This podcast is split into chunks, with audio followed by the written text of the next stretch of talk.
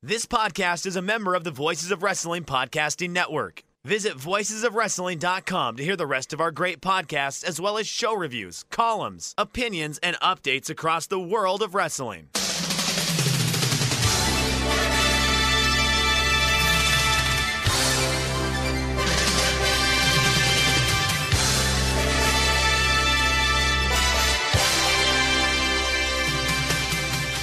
Hello everybody and welcome to the Super J Cast. I'm Joel Abraham, joined by Damon McDonald.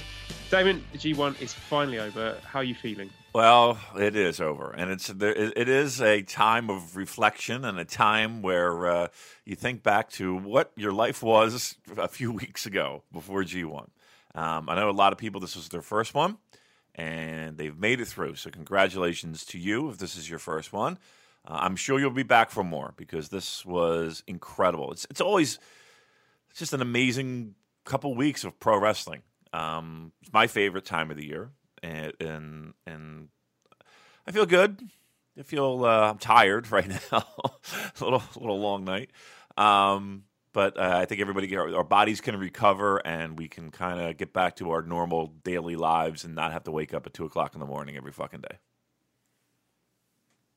Yeah, it's kind of strange with it all being over, having to go back to my real life and not have this whole world of wrestling to immerse myself in. But it will be a welcome change having to actually have free time and, you know, spend time with a wife and things like that. Yeah, it usually uh, relationships do get strained during this time if you're a fan and the significant other is not. It it, it is a uh, it is that. And then there's always the challenge of like your schedule, right? Because if one thing goes astray, like if you know, oh, remember we have Uncle Jim's birthday we got to go to, and you're like, fuck, I, was, I gotta watch this, sh- I gotta watch a show, and and then you, you it, it, once you get one behind, it's it's tough to catch up. Like it's hard to binge watch unless you're just watching the tournament matches, which a lot of people do, and I do for the most part. I, every once in a while, I'll catch the undercards, but you know, the feedback that I got, and even the stuff that I've I've watched, where the undercards weren't bad, you know. They they all had there, there was all purpose, um, even more so than leading up to the matches the next day in, in their particular block. I like this G one a lot, Joel. I um I you know again maybe it's the newness factor and it's the recency bias as we like to say, but I I really enjoyed this, man. I thought this was an easy watch. You know, bullshit aside, there's plenty of stuff that we're fucking going to be able to hand wave, but I thought this was. I, I really enjoyed it. Uh, it's one of my favorite ones that I can ever remember. Yeah, I will stand by my comments that I made last time where I said, on average, I don't think the match quality has been as high as it was last year, but the matches have peaked higher. There have been more five-star classics this year than there were last year. So I can put up with the, the shenanigans in the, the uh, Tongan matches and all that crap if it means that we get brilliant matches, and we certainly did. Yeah, I mean, right off the top of our heads, you could probably go f- four classics, right? At least four classics, um, you know, and that's that's without even trying to come up with a list. Um, and I, I would probably say you're probably getting closer to five or six with just a little bit of effort. Uh, I mean, legitimate classics that you're that you you forget just because there's there's so many of them. Um, you know, and even even this. You know, the semifinals and the finals, you know, you're adding two more fantastic matches to the list. Um, and it gets it gets crazy when you think about it, how many legitimate, not even debatable, how many legitimate five-star matches we have we have witnessed in, you know, a mere two weeks. That's fucking mind-boggling to me. And and the fact that they can do it consistently. And it, and you know, it's it is the usual suspects. Your, you know, uh, Ibushis and your Ishiis and your Omegas and you know. But then you had a couple people sprinkled in there too. Your Elgins, your Gotos. Um, it's just an amazing run. It's just a just a it's an amazing thing that what they can do physically. Um, and we forget that you know these guys are getting into a bus traveling to city to city. It's a hundred and something degrees out. You know, Fahrenheit. Um, what would it be, twenty something, you know, Celsius? I don't, we're terrible. We're Americans. We don't know that stuff. um, you know, it's, it's, that's gotta be draining on them. Um, and these buildings are hot. The, the feedback I'm getting back um, is that these buildings are are are baking hot. It's like being in an oven, for crying out loud. And they do it every night.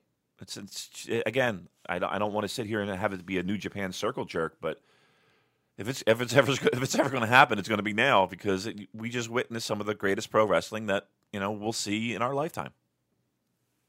Yeah, you do get the feeling that this is going to be the sort of tournament you look back on in ten years or twenty years or whatever and say, oh, that G one Climax twenty-eight, that was something special.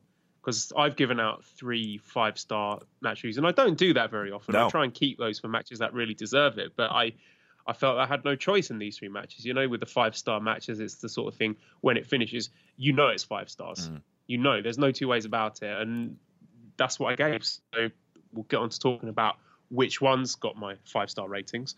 So before we get into the G one itself, let's warm Damon up a bit by asking him questions that might make him slightly uncomfortable. Oh, first one. Okay.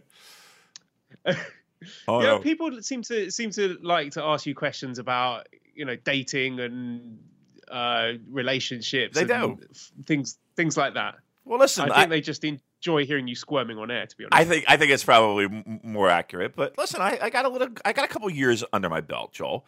Um, you know, we have a lot of younger listeners. Maybe they have. Uh, Uh, relationship issues or dating issues or uh, you know, problems with uh, their partners. Uh, you know, I'm here to help. I'm here to I'm here to um, to uh, get them through a rough patch or give them some advice, some sage advice. Um, yeah, all right, fire away. Let's go. Okay, first question. I think you're going to hate this question, mm. but it did make me laugh. So you don't have to answer it. I just want just your immediate gut response to it. Just say the first thing that comes into your head. Oh boy. Okay. This is a question. This is a question from Noah's penis. All right. What is the hunkiest arena N J P W has ever run? um, I will say uh, Sumo Hall. Sumo Hall. Um, it's it's a gorgeous building, lots of history. Uh, I'm going. I'm going Sumo Hall. Okay, I'm going to have to stop here. Well, I'm not going to stop the recording, but I got some people commenting last week that I totally no-sold Scampy when he was meowing. Uh, I was in the middle of ranting about a match. So he is outside the door now. So I'm going to go and let Scampy in. Okay. But before I do, I'm going to ask you my second question, which is from uh, Stu on. You're getting married, and for some reason you can only choose New Japan wrestlers to be your best man and at least two groomsmen. Also, hello, Scampy. I'm picking Scampy first. Scampy's Scampy is is uh he's in the wedding party. That's for sure. Yeah, no doubt. He's he's the life and soul of the and any party that's going on. I don't know what it is with him. He just he he can't, maybe I've said it before. He can't stand any doors being closed in our apartment. Mm. Anytime there's a closed door, especially if he knows that there's a person on the other side of it, he just gets very upset. He feels like he's being left out. He wants and there's just something about me recording this podcast that he just he loves to sit next to me while I'm doing it. Yeah, well, he likes to hear the the, the sultry voice of Joel, right? So he wants to get in on that, uh, that and he feels excited because he thinks there's a party going on. Um, and then he's always crawling about. So yes, he's uh, he's all in. All right. So my the question is groomsmen. Oh look, I I don't. Yeah. Think... So uh, you're getting married. Yeah. I don't. I don't uh, think. Let me let me finish reading uh, the question. You got to right. choose New Japan wrestlers to be your best man and two groomsmen. Also note they'll be planning your bachelor party, and the best man will be having a speech at your wedding. Who do you choose? All right, best man's got to be Hiroshi Tanahashi, right? He's. I mean, he's because here's the thing: your best man, he needs to be. He's got to have his shit together, right? He can't be last minute Lou, right? And fucking oh, I don't know, I don't have anything planned, and sh- you know that's shit. You got to you got to step up. That's the time you got to fucking step up. So you need somebody re- responsible. You need somebody who uh, also will take care of you because you're going to get fucked up. You know, not, not, you know, you're going to drink a lot. You're going to you know, uh, you're going to get messed up. So uh, you need somebody that's going to be able to, to make sure that you get in and out of situations okay, right? Uh, yeah, Hiroshi Tanahashi's absolutely the best man. Absolutely. Uh, Uh, and then uh, I guess the, or the rest of the wedding party. I'm not big on big wedding parties. Like, you ever been to a wedding and they have like like like twelve people standing up there? Like, really? Everybody in your life is that significant? Fucking got to be kidding me. Um, so I would have maybe three others. maybe three others. I would have Jushin Liger in there, of course. We've been through a lot. Uh, I would have, uh, hmm, who else would I have? I need I need two more. Probably have, uh, hmm, it can be from all time or it has to be current. It doesn't specify. All right. Because I might have that. Uh, again, I like I like I like responsible people. You know what I mean? I like responsible because I'm not. I can't have all irresponsible people because we won't make it to the wedding. We'll wind up in fucking Vegas and, you know, shenanigans incur. Uh, so I'll have Tatsumi Fujinami in there, and I'll have. Uh, huh. I need a tough guy. I need somebody who can kick some ass just in case if we get into some fucking nonsense. Um. How about, uh, I you know I, I I bet he would be fun. Probably Shinsuke. Shinsuke would probably be a fucking fun guy to have around because he would make everybody laugh.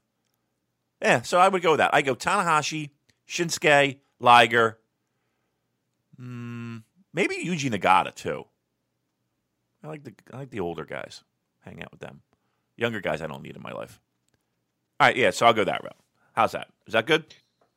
That's good. I would have Juice Robinson. Ah, I think he would he would deliver an amazing speech, yeah. And he would be a lot of fun on the, the bachelor's party, the stag night. Mm. I'd have Okada as well because I think he would be. He'd have some tricks and jokes up his sleeve for the stag night, and I guess Yano as well. But I can't have both Okada and Yano because they're they're both silly guys. I need someone who's dependable, right? And I'm feeling Kushida. I think he would be a, a, a very loyal and trustworthy friend. I don't know why I'm getting that impression from him, but I think he'd be a, a good level-headed person to have amongst a group. I agree. I agree with that. Plus, I think he's he could probably reel in some girls. You know what I mean? Like, just him being there would be a good thing to be like, oh, we'll, we'll catch up with a couple of, uh, like, bachelorette parties, you know, at the same time. The way, the way they call them, hen parties for you. For you. Um, yeah. Yep. So we, I'm sure they'll be. So that's always when the fun happens, right? That's that's what you got to do. As as if you're planning a bachelor party or you know whatever you call it, whatever um, stag, whatever. Um, you that's what you got to think. You got to think. Okay, so where are the girls going to be? Right? Who's having a party? Because they're going to be just as nuts, if not nuttier, than the guys. Almost always they are. Right? So one. And then two, you also got to consider the fact that a lot of times they're not, you know, they're they want to be as goofy as the guys, but they just don't know how to make it happen. So all they need is a little a little spark, and then boom, then they're, then they're going nuts, right? And that's where the guys come in. So the guys can help them get nutty. Boom! Now you got now you got a pack of nutties. Now you're now you got a pack of people that are just uh, ready to have some fun. So. Listen, we got this all. We got this whole thing planned. We spent, we got G one and Madison Square Garden. We're talking about Noah's penises, uh, arenas, and stag parties. All right, what else? What other questions you got? We got one more. One more. This is from Liam, who says back prints on shirts, yay or nay? Like just writing on the back of a shirt. Well, I thought he might have been referring to football shirts. So, uh, as a big Arsenal supporter.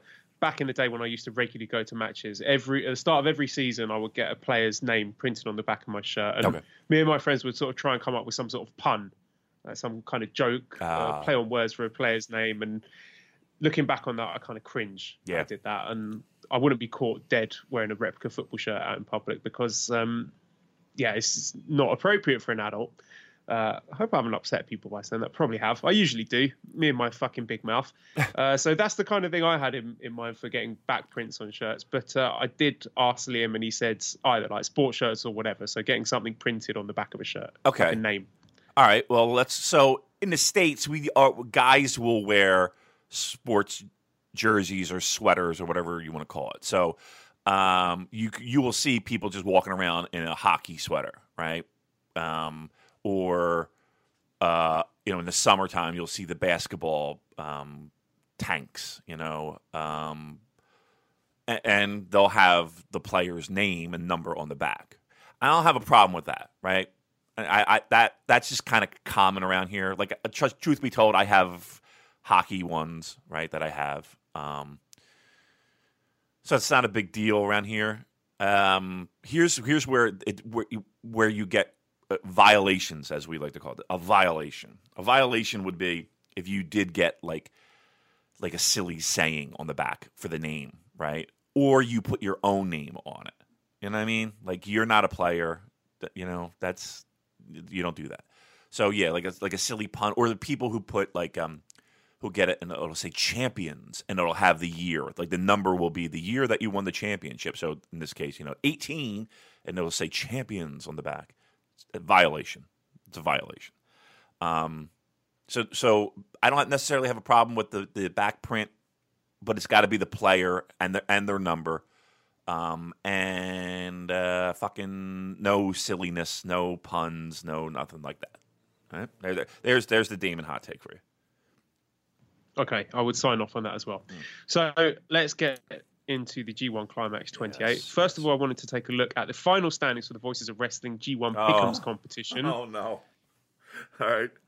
Oh. So first thing I want to do is give a, a big congratulations to uh, listener Derek Ashman, or Derek Von Erich as he as he goes by on Twitter, who finished second. Ooh. So he was just pipped on the last day, but for first place. It was really, really close, but still, it's an amazing achievement, and he was flying the flag with the Super J car. So, Derek, you get a victory lap. Well done. Yeah. I don't know what else we can offer you, but uh, a round of applause from me. Yeah, I'm, I'm applauding as well. Now, as for you and I, I had a bit of a slump towards the end. I finished in eighty-fifth place. Ooh. You? No, no. Do you want to have a guess? I, I have not looked for out of pure sheer embarrassment. Um, I will give a guess. I mean, it can't be because I know like one of the last nights I I went in, I did an offer, I think. Um, six hundred. thirty-six. You were finished six hundred thirty-fifth. That's amazing. Oh, you were wow. very, very close. You were just one wrong. Wow. One off. Okay. I don't even, and the only reason I picked thirty-six is thirty-six is my favorite number. Um, wow. That's not good out of like seven hundred, right? Like seven change, like seven twenty, I think the number was, right? Total people. I mean, what I will say, I got the finalists right, but I picked Ibushi to win instead of Tanahashi. And then like, halfway through the tour, or early into the tournament, I decided that Tanahashi was going to win, but uh, it was too late then. Obviously, I couldn't change my picks. But uh, did okay there. It, it's mm. a lot of fun. So, um, commiserations, Damon. Better luck next year. I, I, I'm not good at those. I'm really not. I, I, as, as you can plainly see. I just, I don't know. I like... I feel like I get to the end result kind of close. Like, I, I didn't pick Tanahashi, mind you. I lost there, and, and and I didn't pick Tanahashi to make it to the finals. So that hurt as well. But I, I still felt like like the people, like the end results were kind of like where I thought the, the people that I had were, you know, it wasn't like anything was too far out of whack when it came to the final numbers. I just can't pick individual winners. Like, I... I It's literally, I mean, seriously, do you, ha, when you do it, there's got to be nights where you're just like, all right, flip a fucking coin, right? There got to be. There's no way you could be sitting there thinking, okay, listen, uh, Michael Elgin's got to beat this guy here. And like, I just, I, I can't do that. Can you do that? Well, you can do that. You did it. Well, I worked backwards. So I decided who I thought was going to win and who would be the two finalists, and then worked out from there. I started what I thought the scenarios would be in the final night based on the uh, match order. But, I mean, weirdly enough, that's where it all fell apart, really. I think I picked up most of my points just on a, a day-to-day basis, making sensible picks about who would win between two guys, you know, just like your random Hangman Page against Michael Elgin sort of picks. I think that's the bread and butter of your pick'ems. And if you tend to come unstuck when you're trying to make the results fit your weird sort of point permutation scenarios, because I definitely dropped a ton of points towards the, the latter stages, where I think if I just stuck with the the whole thing of uh, who I thought was going to win in an individual match, rather than thinking, oh, I've got to crowbar it into this thing where this guy's got thirteen points and these two need a draw for this guy to squeak through, probably would have done better. Yeah, yeah, it's it's it's it is it is a uh, um an unbelievable thing when you when you think about how how many things have to go your way, and just how you, you know, you're able to find a way to find the winner. So great job by uh, Von Erich. That's a, that's that's an awesome job, second place, and good job by you too. I mean, that's that's a, that's very respectable. Me, oh boy, I mean, I, I might have to retire from from from G one Pick'ems. I never do well. Um, this this has been my worst showing though. This absolutely has been my worst showing. So uh, better luck next year, I guess. All right, what do we got here? Okay, well, let's discuss the final, which took place earlier today. I have written a review of the whole show for the Voices of Wrestling website, so have a look on there and read my review. Uh, it's it's okay. It's pretty. It's it's there. It's a Why? It's a review. Why? I've reviewed all the matches. you did you you are you, are you knocking your writing? Because you can write like a motherfucker. You you you you can put some words together. I'm sure it's a great review. You just didn't like the, the overall show. Is that, is that what you're saying?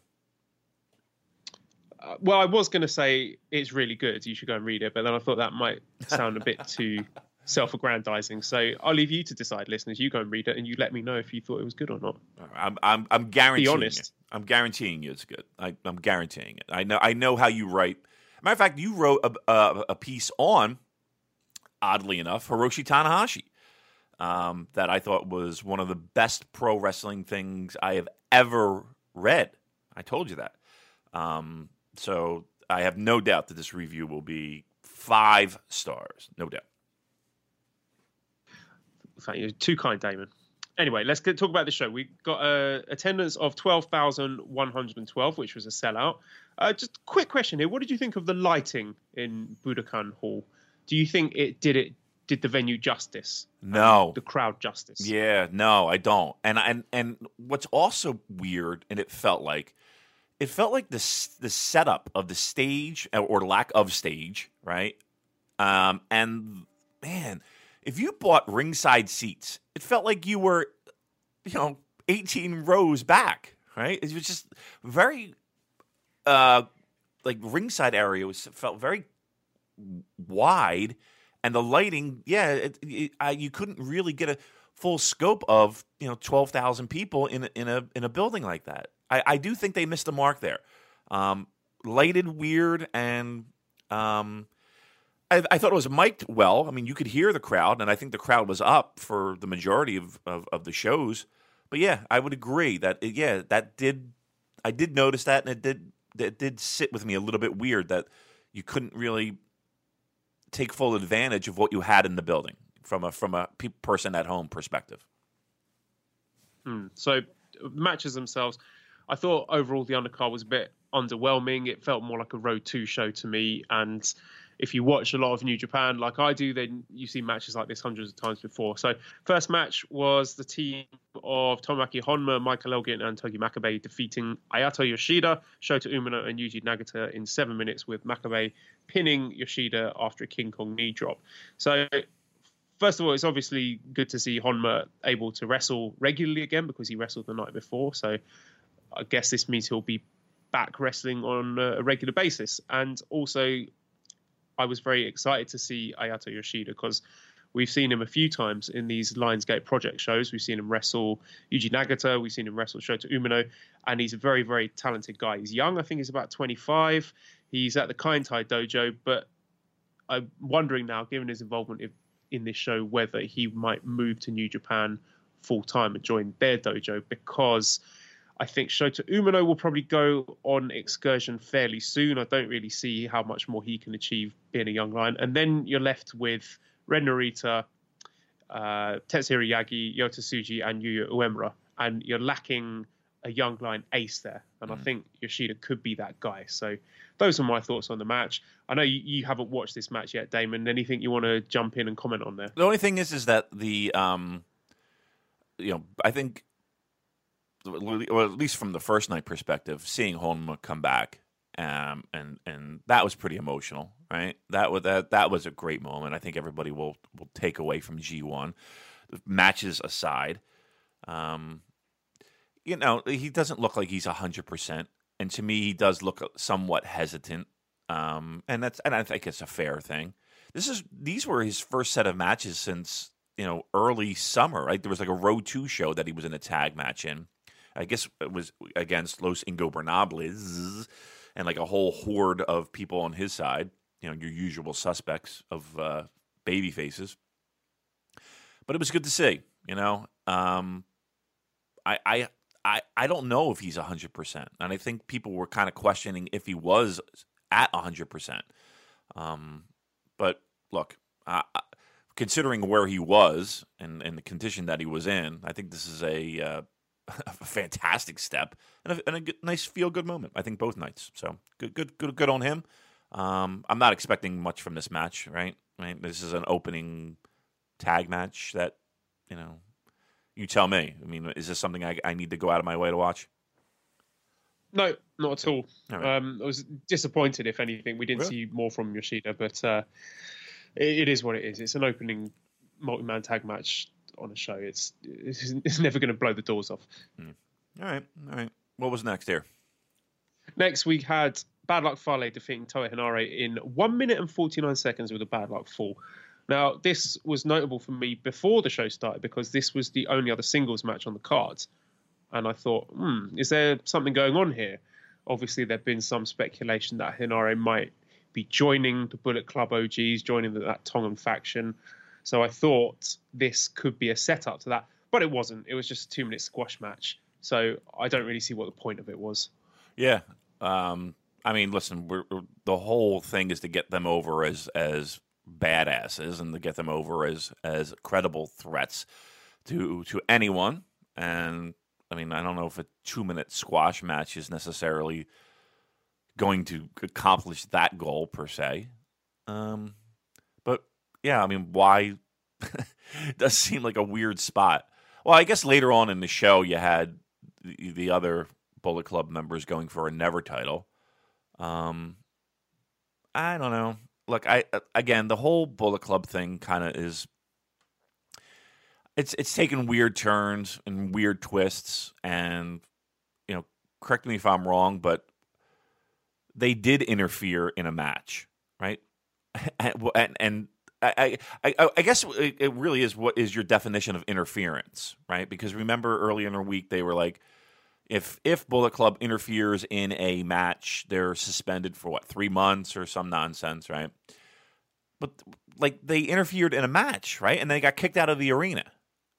Was well, it... I'll jump in. This was clarified by New Japan. They said that technically they didn't interfere because they were prevented from interfering, and they were uh, dragged out of the arena before they could interfere, so they don't get the three-month ban, which sounds like a lot of bullshit to me. They were about to interfere. Yeah. And now they've been rewarded by uh, getting a, a title shot. I mean, we'll come on to that later when we talk about that match, but yeah, that whole stipulation seemed to be put there just to uh, reassure people, give them an out that they weren't going to interfere in the Ibushi versus Omega match, which, kayfabe-wise, if they hadn't put that stipulation in place, there would have been every reason for Tama Tonga and his goons to go in there and just ruin that main event. So that's what I think it was for. Yeah, they kept take, they kept saying it and kept saying it and kept saying it, which had me just like, oh my God, they're gonna have interference in this fucking match. Like I was like, I was, I was so convinced that the more they said it, the more it was like, oh my God, there's going to be interference in this match. But okay, luck, you know, thank, thank God for that. All right, all right. So there's there's a two minute squash for uh, Fale. Poor Henare, looking at the lights again. You know, and, and uh, he had a he had a bad couple days. You know, his his C block chances and, and, and this bad bad couple days for for Henare. So next match we had a tag match where Taichi and Takashi Iizuka defeated Yoshihashi and Hirooki Goto in eight minutes after a Taichi style last ride pinfall over Yoshihashi. So story here. Taichi's still got a chip on his shoulder because he wasn't included in the G one, and I think it was quite notable that he did pin Yoshihashi, who's a person that a lot of commenters, not myself, but a lot of people said shouldn't have been in the G one. So I quite enjoyed this match, seeing angry Taichi. Everything involving Izuka was shit, obviously, but I like Taichi. I like seeing him wrestle properly and being aggressive and attacking people. So uh, this was perhaps sending out a message that Taichi should be in the G one next year. And he also attacked Goto. Or actually, I like the way that phrase is pronounced. Goto. Yeah.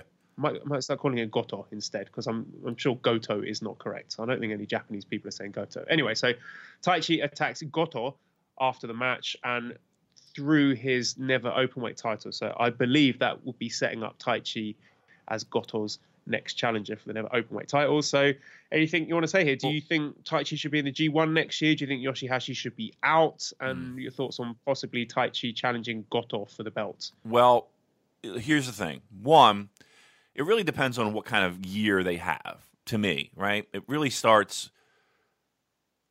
Well, it could start later. I mean, it could start now, right? If if either of those two catch fire. But it really depends on what they do leading up to G one next year.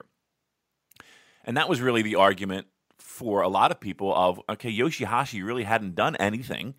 And um, Taichi seemed like he was kind of hitting hitting his groove, becoming a, heavy, a heavyweight. So, yeah, I mean, there's... Based off of points and based off of, of effort and based off of, you know, the matches that he had in front of him, Yoshihashi can be in it again, right? Just based off of G one. I mean, what what do you wind up with? Like six points, eight points? Um, that's that's pretty respect. Six. Six, okay. All right, that's that's not bad. That's I mean, it's not two, right? Um, and I think the match performance was was was good. Here's what's going to be a real challenge next year: are the people who make it and don't make it, and the people that have that aren't in it now, um, that could possibly. I mean, there's a guy. I'll bring up a name who I saw last night um, at C Z W. Uh, it's Trent Beretta, right? He's a guy that could theoretically. He's a heavyweight. You know, he could theoretically be in that mix. Taichi. I'm sure he would have been had he not been injured. Really? I don't know, man. That's that's that's a guy that's really on the bubble, right? They were building towards it. Like, he had his match against Kenny Omega challenging for the U S title, which did really well. And he got the... Did he get the pinfall at Wrestle Kingdom? I seem to recall. Yeah, um, for the, they that... definitely seem to be making a big deal out of him. Yeah. I, I mean, it was... it, it, it the, you know, it was all on its way, right? But, I mean... Again, Taichi's a guy. Well, would I mean, I, you would think he would be in it. Um, there's only so many spots. So, and, and you think, okay, of the people that are in there now this year in G one, like who would get dropped? Like realistically, who would get dropped? There's not like the old veteran guy in there that you're like, oh, this is his last G one where you had, you know, before with Nagata or you had with Tenzan or you had, you know, with others that were up in age and, you know, probably going to be their last one. I mean, you go up and down A block and B block, you got guys that are in, I don't want, I wouldn't necessarily say the, the prime, but, um, you know, you got some that are on the, the, the, the other side of prime, you know, in age, certainly not in effort and in skill. Uh, Hiroshi Tanahashi being a name that you could certainly say. Um, But then you even got guys that are in their twenties, you know, your your Jay Whites, Hangman Pages, that are going to be in again next year. I just don't see who you who you eliminate. I mean, there are people that I would love to eliminate. You know, I would love to not see a Fale in there, but, you know, that's not going to fucking happen. I would love to not see a Tama Tonga in there. You know, that's not going to happen. Like, who – I guess my question is, Joel, is who would you get rid of to, to, to add in uh, a Taichi or a – Trent Beretta or others who are on the bubble? I'm scratching my head. I have no idea because I you're looking at the lineup and you think Togi Makabe would be the next person to retire, but mm. he's going to do that on his terms. They're not going to be taking him out of that tournament, and I don't think this would have been his last tournament because if it was, they'd have made a bigger deal out of it like they did with Nagata last year.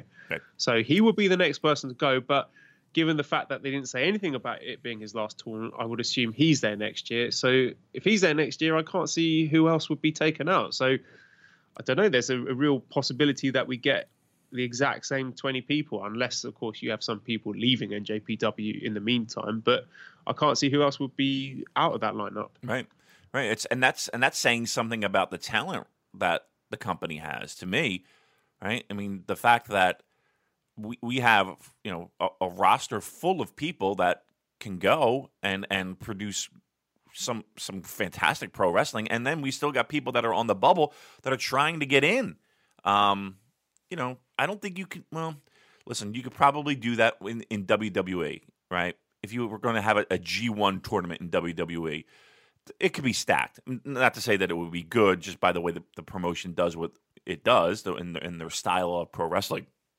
Um, it's certainly not going to be G one levels, but let's just assume that, you know, the people that are in it could go that route. Um, that's probably the only one that would really be able to do something like this. I mean, All Japan has their Champions Carnival, but they, I mean, they got to pull people from outside to to to to, to fill brackets. So well, Yoshitatsu in this. That's my bad, right, right, right. You know, but you know what I'm saying? It's it's it's just a, uh, uh, uh, you know. Again, everybody was up in arms with Taichi, but, you know, somebody's not going to make a cut, and I don't know who's not going to make a cut next year. Again, Makabe could be that guy, but you would think a bigger deal would be made of it this year. So um, that's that's going to be interesting, you know, when it comes to who's here and who's not. When it comes contract time, that's really going to be the key to me um, on who makes it and who doesn't make it. And, of course, there's the added wrinkle of people coming back from injury. Right.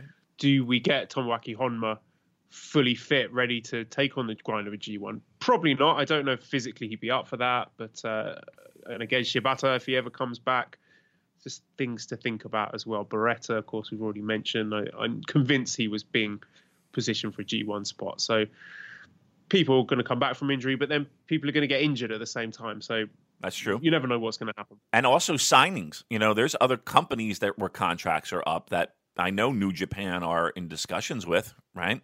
So you never know who, what other, you know, faces that are coming back into a promotion that is looking to uh, expand, um, who would be in a G one.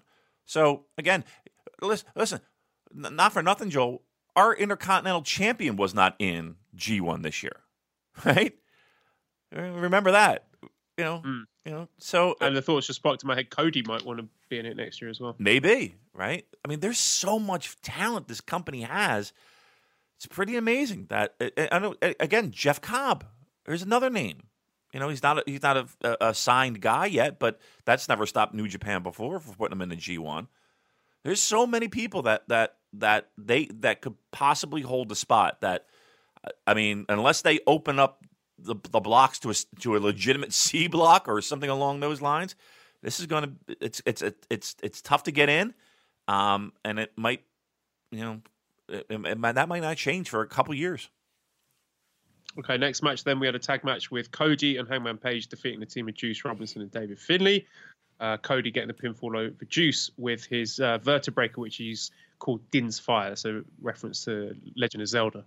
So I really like this match. I thought this was probably the best match on the undercards. Uh, very nice, high-paced, well-worked tag match. There's good chemistry between all the guys. And afterwards, Cody said to Juice that he was doing a bad impersonation of Kairi Sane and officially challenged him for his U S title at the Long Beach show. So mm. any thoughts on that? Uh, there's a Long Beach show. Who, who, who would have thought? Well, that's one thing we haven't talked about hardly at all. Is that is the fact that there is a Long Beach show, um, and it's right around the corner. Um, that's uh, that is significant. I think they've, I think they've kind of burnt. I want to say burnt out that area, but like the, those shows certainly don't feel special by any stretch of the imagination. Um, I think that'd be a good match. Cody and Juice. Juice has got his hands full. He's got a lot of challengers. You know, seems like. Uh, He's set for at least Wrestle Kingdom with the amount of challengers. And I wouldn't be surprised. Also worth mentioning, sorry no, to no. interrupt that, it's, uh, that's a rematch of the Wrestle Kingdom eleven match, yep. which was buried in the mid-card, Cody against Juice, which was basically just an enhancement match for Cody. But now both guys have made a huge amount of progress since then, so it'll be really interesting to compare those two matches. Yeah, yeah, that's kind of like where Juice almost... You know, if you're going to put a circle around um, Juice and be like, okay, this is kind of like the beginning of him taking off a little bit, that might be that match because he sh- he was the shining star to me in that match, in in in a in a, in a match that was yeah buried underneath lots of great stuff on that Wrestle Kingdom. Um, I think it'd be good. I think it'd be fine. But yeah, I think the biggest thing out of that is, is you know, people scratching their heads and saying, "Oh, there, there is that Long Beach show that everyone has forgotten about."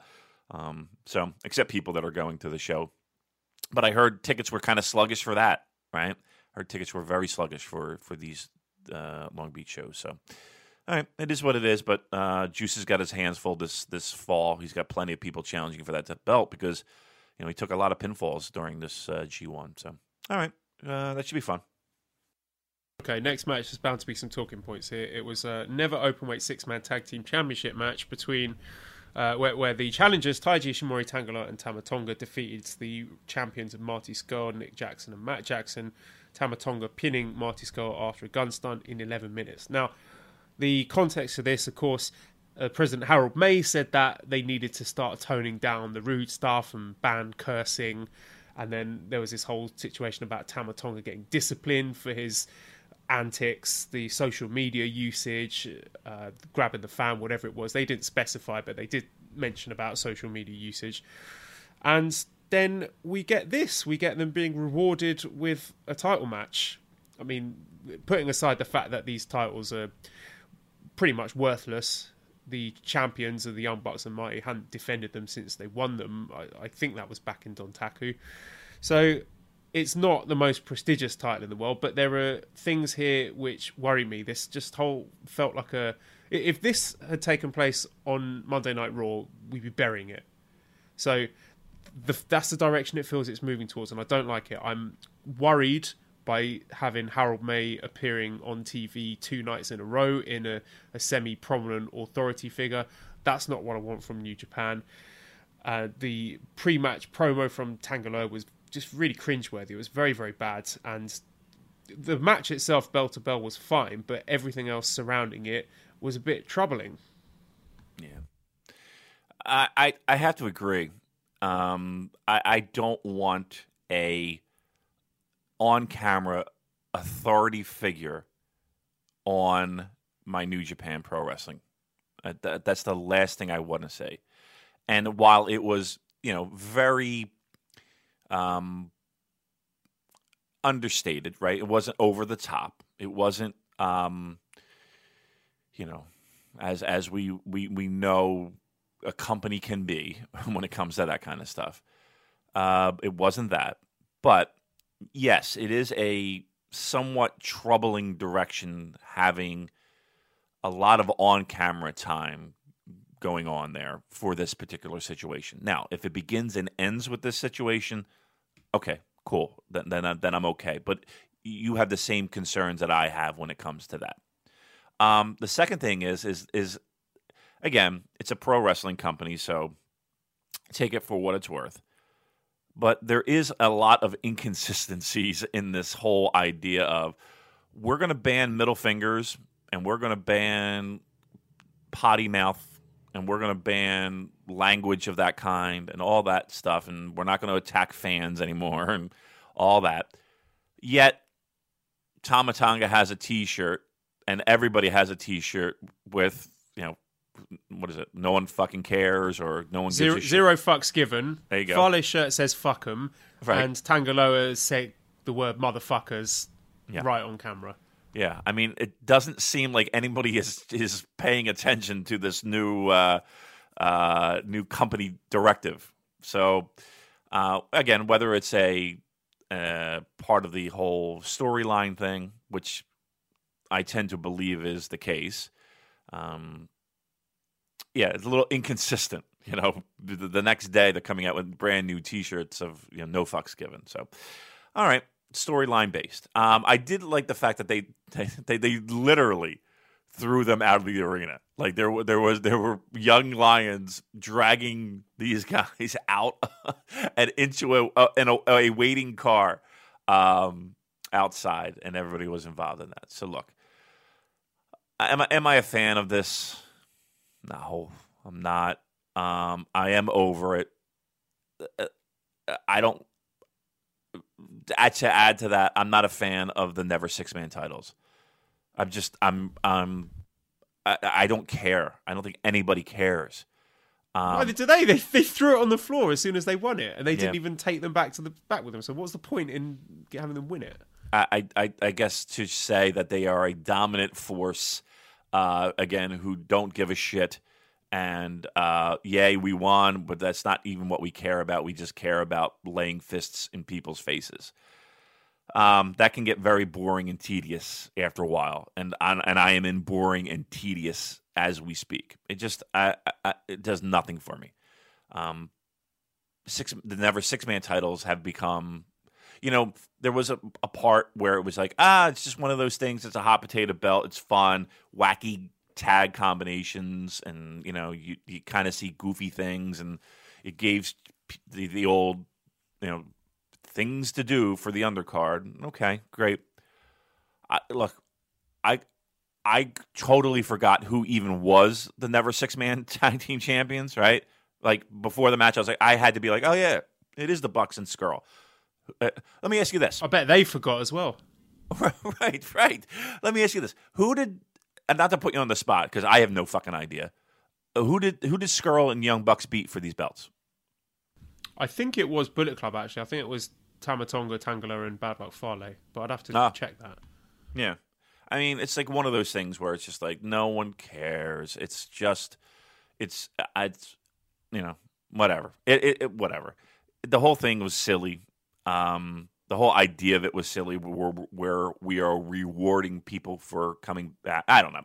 Whatever. It's just, you know what it really felt like? It felt like Bucks were like, I I can't carry these fucking things around anymore. Just get them off me. Just give them to anybody. you know? we're, we're the tag champs. We'll we'll hold on to those. But these other ones, I, I we're tired of putting them in their checked luggage. It's fucking getting on our nerves. So, all right.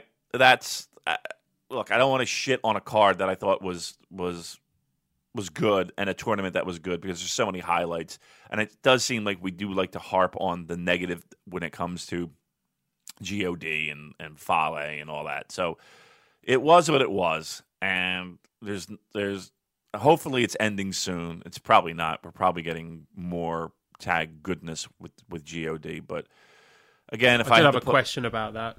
Yeah. N J P W U S asked, what do you think the end game is for this whole Bullet Club thing? I would say I, probably some matches at the Long Beach show, maybe mm-hmm. some big multi-man matches like Firing Squad against Bullet Club, mm-hmm. um, possibly uh, Guerrillas of Destiny against the Golden Lovers. I thought that might be a potential main event for that show. But uh, aside from that, I don't really care. Yeah, that's that's that's the truth. That that's really the sad part about it. Is, is that I, and not many people do. And again, if you're a fan of, of G O D and you're a fan of Bullet Club and you're a fan of all that, I, I, I got to be honest with you. I find I, I mean, are you happy with the, that direction? I, are, are you are you are you pleased with what you're seeing? Are you pleased with, with the, the, the angle? I, I don't know if you, if, you, if if people are, even if you're fans of them, right? And I'm not the biggest fan. Uh, I, I I think everybody is clear on that. But I'd be curious as to hear, like, people who really enjoy them, and are they happy with that direction? I don't, I don't know, I don't know how you can be. Um, where it ends, Joel. Again, I think you're right. You'll you'll have a couple of blow off matches. Um, I I would be concerned after, like, where what what do these guys do after th- this kind of runs its course? And it feels like it's kind of we're we're getting close to that. Where where do we go from here with them after after it's all said and done? I don't know. That's that's I don't know what you do with these guys. It's they'll find something, but I don't know what they'll do. Yeah, it would seem like too much effort to have them as their own stable long term in terms of booking future feuds and organizing things for upcoming tours. So maybe they just get they have their blow off matches and get reintegrated into Bullet Club. I don't know, but um, anyway, let's move on. Next match, we had uh, the L I J team, Bushi, Sanada, Evil, and Naito, defeating the Suzuki-Gun team, El Desperado, Kanemaru, Zack Sabre Junior, and Suzuki. Ten minutes with Sanada defeating Kanemaru, who tapped out after the skull end. Notable point here: it seems that Naito and Suzuki are going back to their feuds that they left at their disappointing match at, I think it was Wrestling Hino Kuni, and there was a, just a little moment at the end when L I J were all together doing their fist bump, and I was convinced that Hiromu was going to come out, but mm. he didn't. So it ended on a bit of a sad note. Yeah, I think everybody was kind of looking for that. And I know Suzuki, you know, it felt like, you know, there there was going to be a program. You know, it might be just but just be a Suzuki-gun, uh, Losingo Bernables re, reuniting of, of factions uh, feud, because Evil was involved in a lot of stuff with Suzuki, and I was kind of interested in that. I I I I like those two together, and I think that would be something different that we haven't necessarily um, seen too much of, and that's Evil with Suzuki. Um. I was kind of hoping they would go. It, it goes to that route. Um, I, I'll tell you what.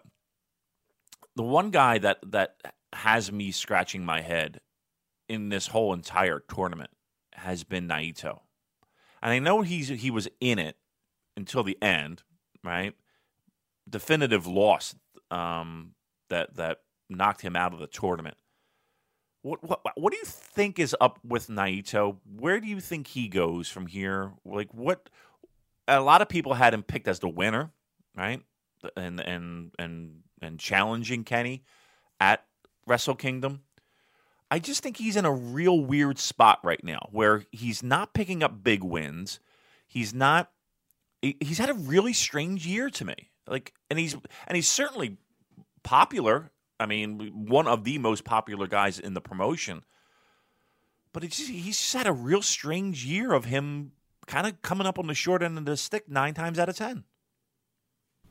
Yeah, there were a lot of very, very upset Naito fans that I saw online yesterday after he lost to Zack Sabre Junior And, you know, I don't want to invalidate that. Of course, you, if you feel upset by that, that it's ruined your enjoyment in New Japan, then that's That's very sad. It's a shame. And I know there are plenty of L I J fans and Naito fans who are really disappointed by what happened. What I said was wait till twenty twenty, because I'm convinced that the storyline for next year is going to be Naito and Okada's dual redemption. So I, my guess was that Naito would beat Kenny Omega and win the title at Dominion, and then Okada would win the G one, and then the pair of them headline Wrestle Kingdom fourteen, which is on a, a public holiday or, or weekend or something. There's something special about that, which means they want to go with a big blockbuster main event, and that will be it. But when I threw that out there, a lot of Naito fans said to me that they've been told that a lot. They've been told many, many times, oh, just yeah. wait until next time. And they said it's been like that since he got voted out of the main event. And, you know, no one's getting younger. So I don't know, really. People asking me that question, like, are N J P W ever going to give Naito fans what they want? We've had a few questions about this. At Anwar Starman asked, what, what will it take to appease the Naito fans? And Big T asked, is Naito doomed to be the new Nakamura? Um, yeah. After Damon's comments, the loss to Zack, the weak year he's had, he's fallen hard, he isn't getting younger, and he thinks N J P W are passing on him in favour of Okada and Kenny. So obviously I don't have the historical context, given that I only started watching last year. And in twenty seventeen, Naito had a, a pretty damn good year as far as in-ring stuff goes. You know, won the G one, uh, he won his match at Wrestle Kingdom, he, he was going into Wrestle Kingdom twelve with a lot of momentum. So now there are a lot of people saying that they just they can't get emotionally invested in it anymore because they've been burned too many times, and they were really, really devastated by Naito not even making it to the final. But I think they are going to go with Okada Naito for twenty twenty, and I'm so many people have said, "Oh, Wrestle Kingdom twelve was the right time to do it. He was never never going to be as hot as he was then." But no. Are you telling me honestly that come January the fourth, twenty fourteen? If Naito is I W G P heavyweight champion and he's challenging, well, uh, he's being challenged by Kazuchika Okada in like the biggest Wrestle Kingdom ever, given the date that it's on, that the L I J fans and the Naito fans are going to go, uh, well, given that he lost last time, I'm not going to watch this one. No, I'm not going to go to the Tokyo Dome. I'm going to do something else. I I can't believe that if they do set up that match, that people that he's not going to be quote unquote hot. Be, I mean, there's a lot to be said. Joe Lanza was talking about it on his show yesterday about making people salivate, like make them absolutely desperate for something before you give it to them. You don't just give it to them straight away.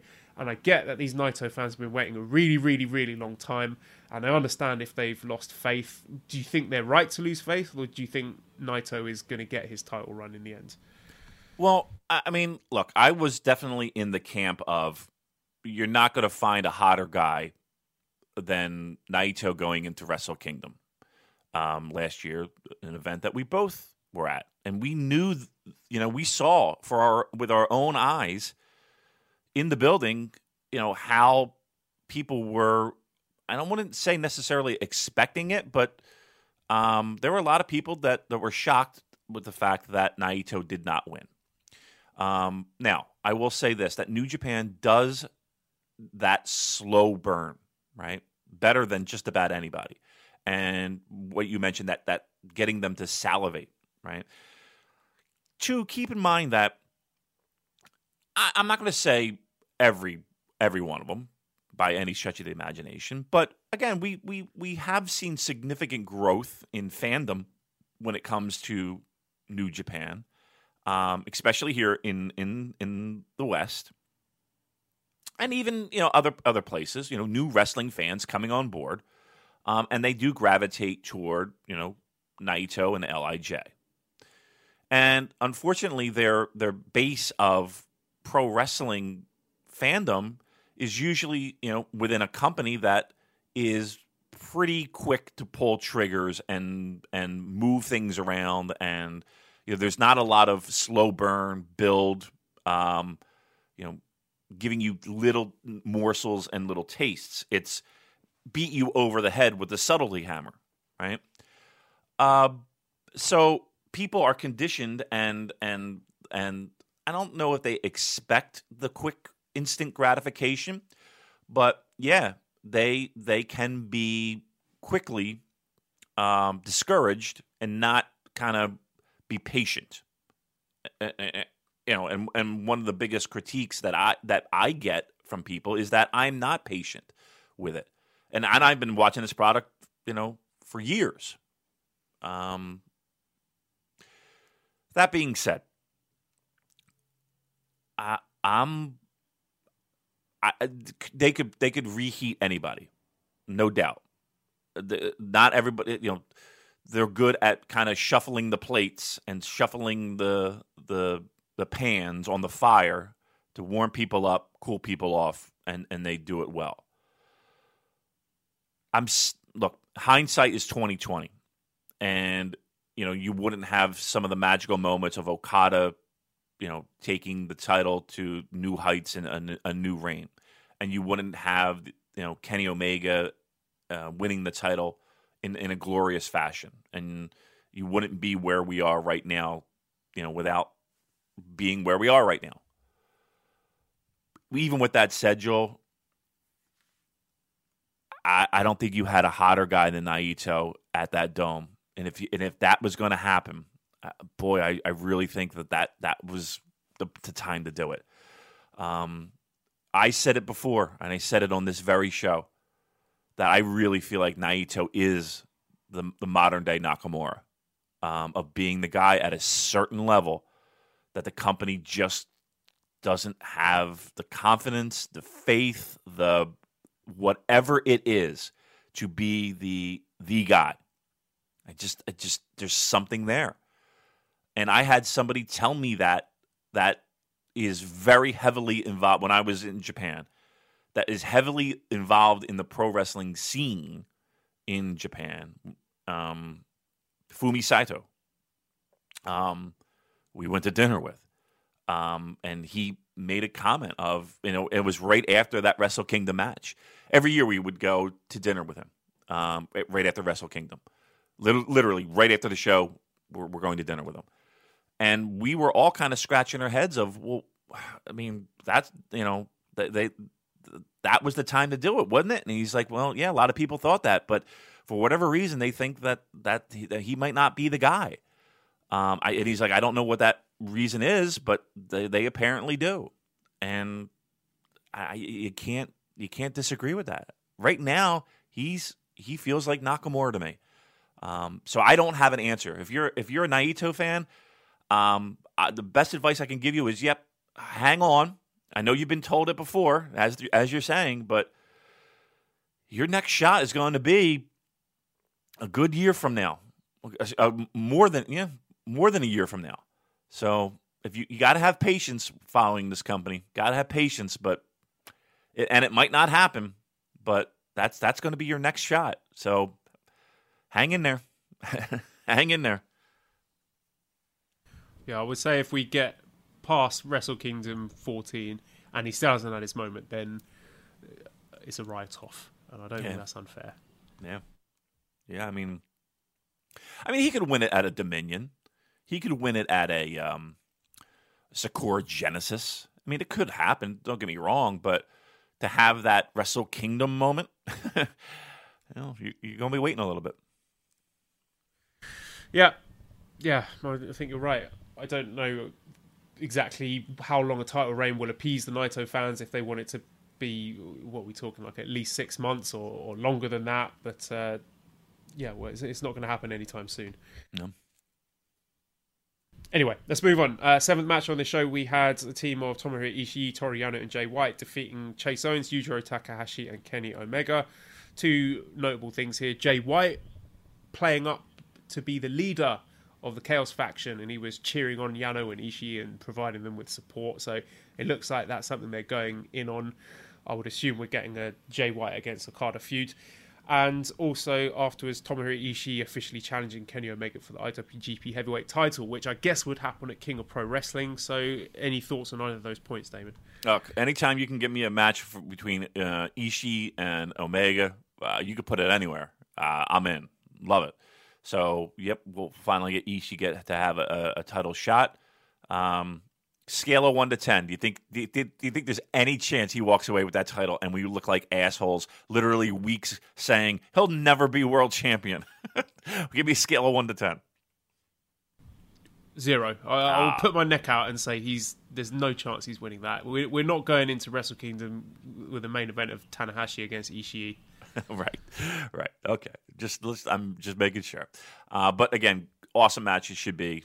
We everybody's geared up and, and hyped for that, so that that's good news. Um, you know, uh, the, uh, a match like that, you just you, you're kind of happy that they're all in a, in a six man, and, and and not to say that they can take the night off, but you know they can rest finally. You know, give them give them give them a six man. Um, after all the hard work that a lot of those guys put in during uh, the last couple of weeks, I w- I, I'm totally fine with that. They they could have done nothing, and I would have been like, you know what, you, you, I'm fine with it. You know, take the night off, relax, rest rest your bones and, and bruises and heels and all that stuff. Just take the night off. I, I, I have no problem. I, I I wouldn't even look for stars on this or a rating. It, you know, it's just. They deserve the night off, and, and and you know, even though it really wasn't even a night off for, during this match, they, they they deserved everything they could they they could get. Rest rest up, kids, rest up. And the next match was the team of Rey Mysterio Junior, Kushida, and pro wrestler Sengoku Embu defeating the team of Shoyo and Kazuchika Okada, with uh, Rey Mysterio getting the pin over Yo in twelve minutes after a diving body press. Uh, the, pro, the pro wrestler Sengoku Embu, of course, was Taguchi doing some sort of mobile game gimmick from the sponsors of the G one. Uh, I don't know if I'm on an island here. I don't really care for Rey Mysterio doing these little cameos where he just pops up, does a six one nine, a few other moves, and then leaves. Am I t- out of line here? Um, again, nostalgia, right? I mean, f- for years... the Japanese audience really hadn't seen him, right? Um, so again, it's, it's it's a nostalgia. Listen, they get Rey Mysterio, we get Billy Gunn, right? it, it, it, all, it all works out. Um, yeah, look, again, he's he was there. These it was a one-off. It it didn't seem like it was anything special. If that's you know, I think I feel like the specialness has kind of worn out and. It does. Everybody knows he's not staying, right? So, yeah, uh, I, I'm okay. I'm okay with it. Um, you know, I, I know.